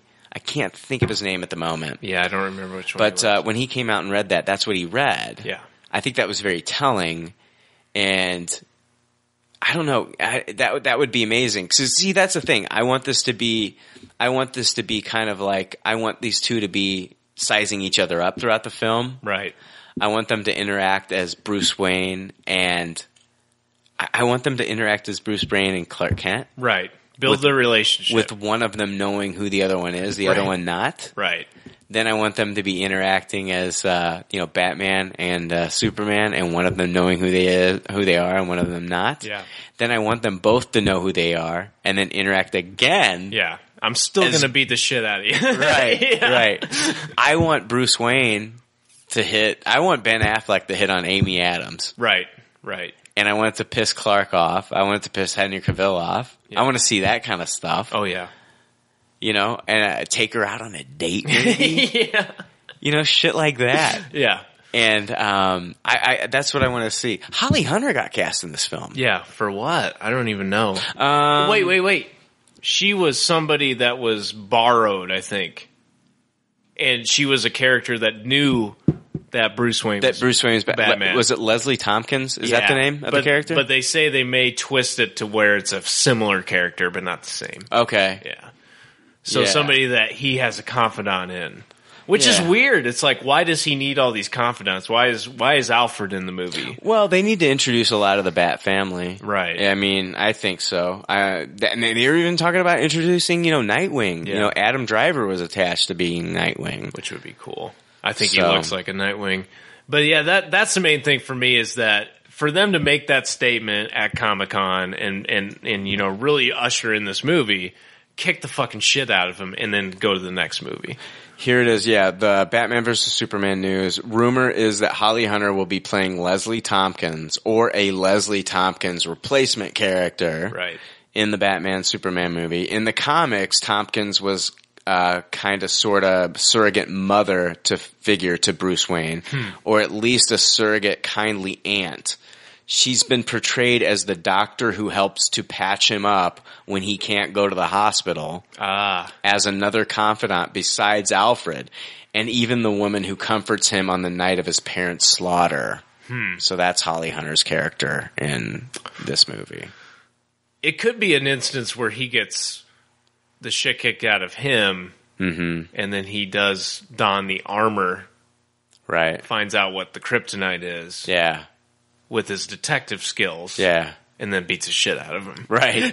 right. In front of Wonder Woman. Right. Oh, wow. Maybe. I don't know. I'm just speculating, but that's what I want to see. I don't, if this is Batman versus Superman, Batman comes out ahead. All I know, dude, is we're gonna see fucking Batman and Superman in the same movie. Right. And that first trailer, dude, better be fucking epic. Oh, I want to see like Superman standing out in the open and Batman walk out of the fucking shadows. Boom. End Right. trailer. Right. End trailer. Yeah. That's it. Right. That's all you need. Yeah. That that sounds pretty That's great. all you need. Yeah. The for a showdown. teaser trailer. They- They, they don't even need to release any more trailers after that. Right. Do they even know what they got here? I know. Does this he is a- even know? Apparently, Marvel does because they're like, "Hey, we're going to come out with Captain America three on the f- same fucking day." Right. Right. So, 2016. Jesus. I'm looking at all my statues and just thinking about the possibilities. I know.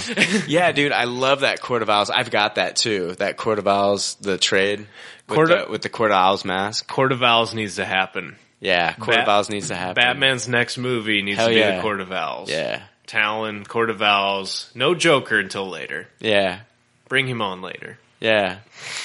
All right, hey, I think we're about ready to wrap this up. Don't you? I agree. All right, yeah. It's uh, right now. It's almost one in the morning. so, all right, we're gonna wrap it up. Um, I really had a good time this week. I'm Jake. We've missed you. Yes. And there's definitely something missing on the podcast without Jake. Um, you know, we usually joke around a lot and things like that. I think we had a we joked around a little bit, but I mean, we've had Jake on our mind all night. So Yeah. He's a real dude. He's a real good dude. And we poke jabs at him just like all our good friends. yeah, but uh, he adds something to the podcast, and we've missed that tonight. Yeah, So, it was good to see him tonight. Yeah. and uh, and I hope everybody uh, follows this story and uh, Please. gets gets uh, knowledge on it. It's it's it's all over the place. Like we said, it's national news, and uh, it's it's an unfortunate, stupid fucking event. if you believe in the First Amendment, then you know freedom of speech. Then you need to stand up. If you don't, there's something wrong with yeah, you. you need to question that. right. And uh, yeah, wow, this is crazy that that's happening to begin with. All right, and just like all good leftovers say on their doggy bag, thank you for your patronage and thanks for listening. We'll see you next week. See ya.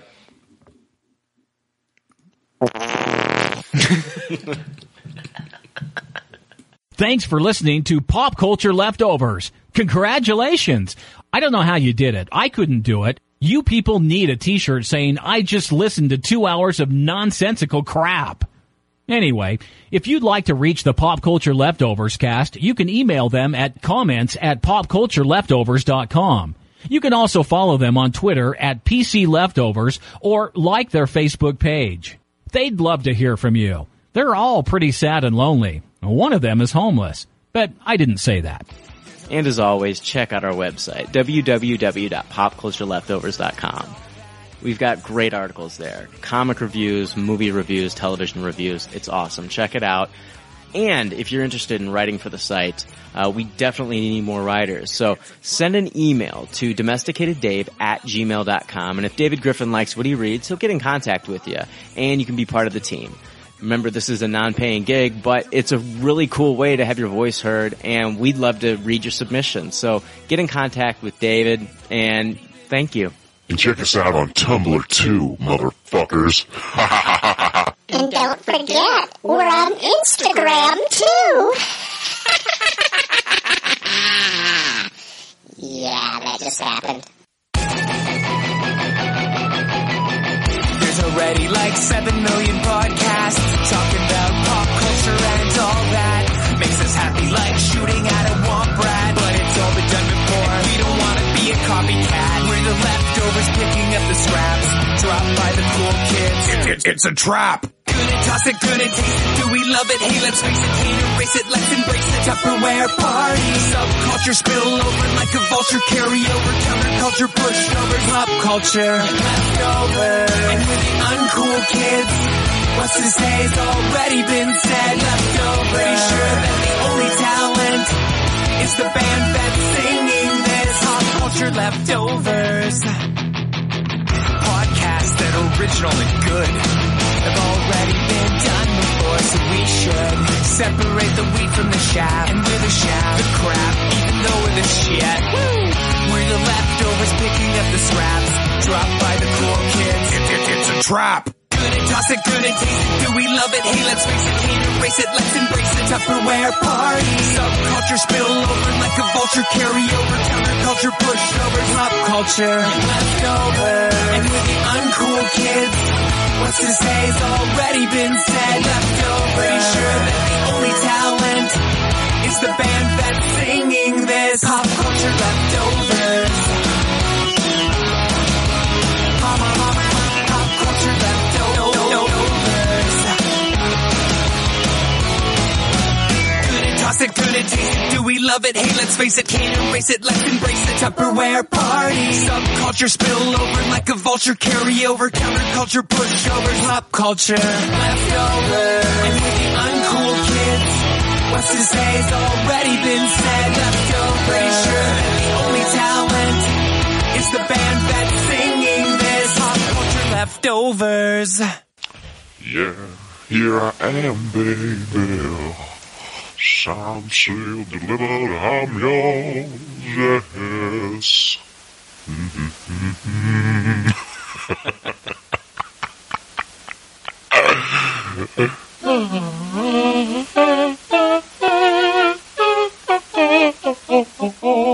La la la la la. La la la la la la la la. Bye. Dude, I do not sound possessed. Dude, I'm not possessed. Dude, I seriously sound like somebody that's possessed. Because if I do, I mean, come here, seriously. Come on, man. I'm not possessed, man. What?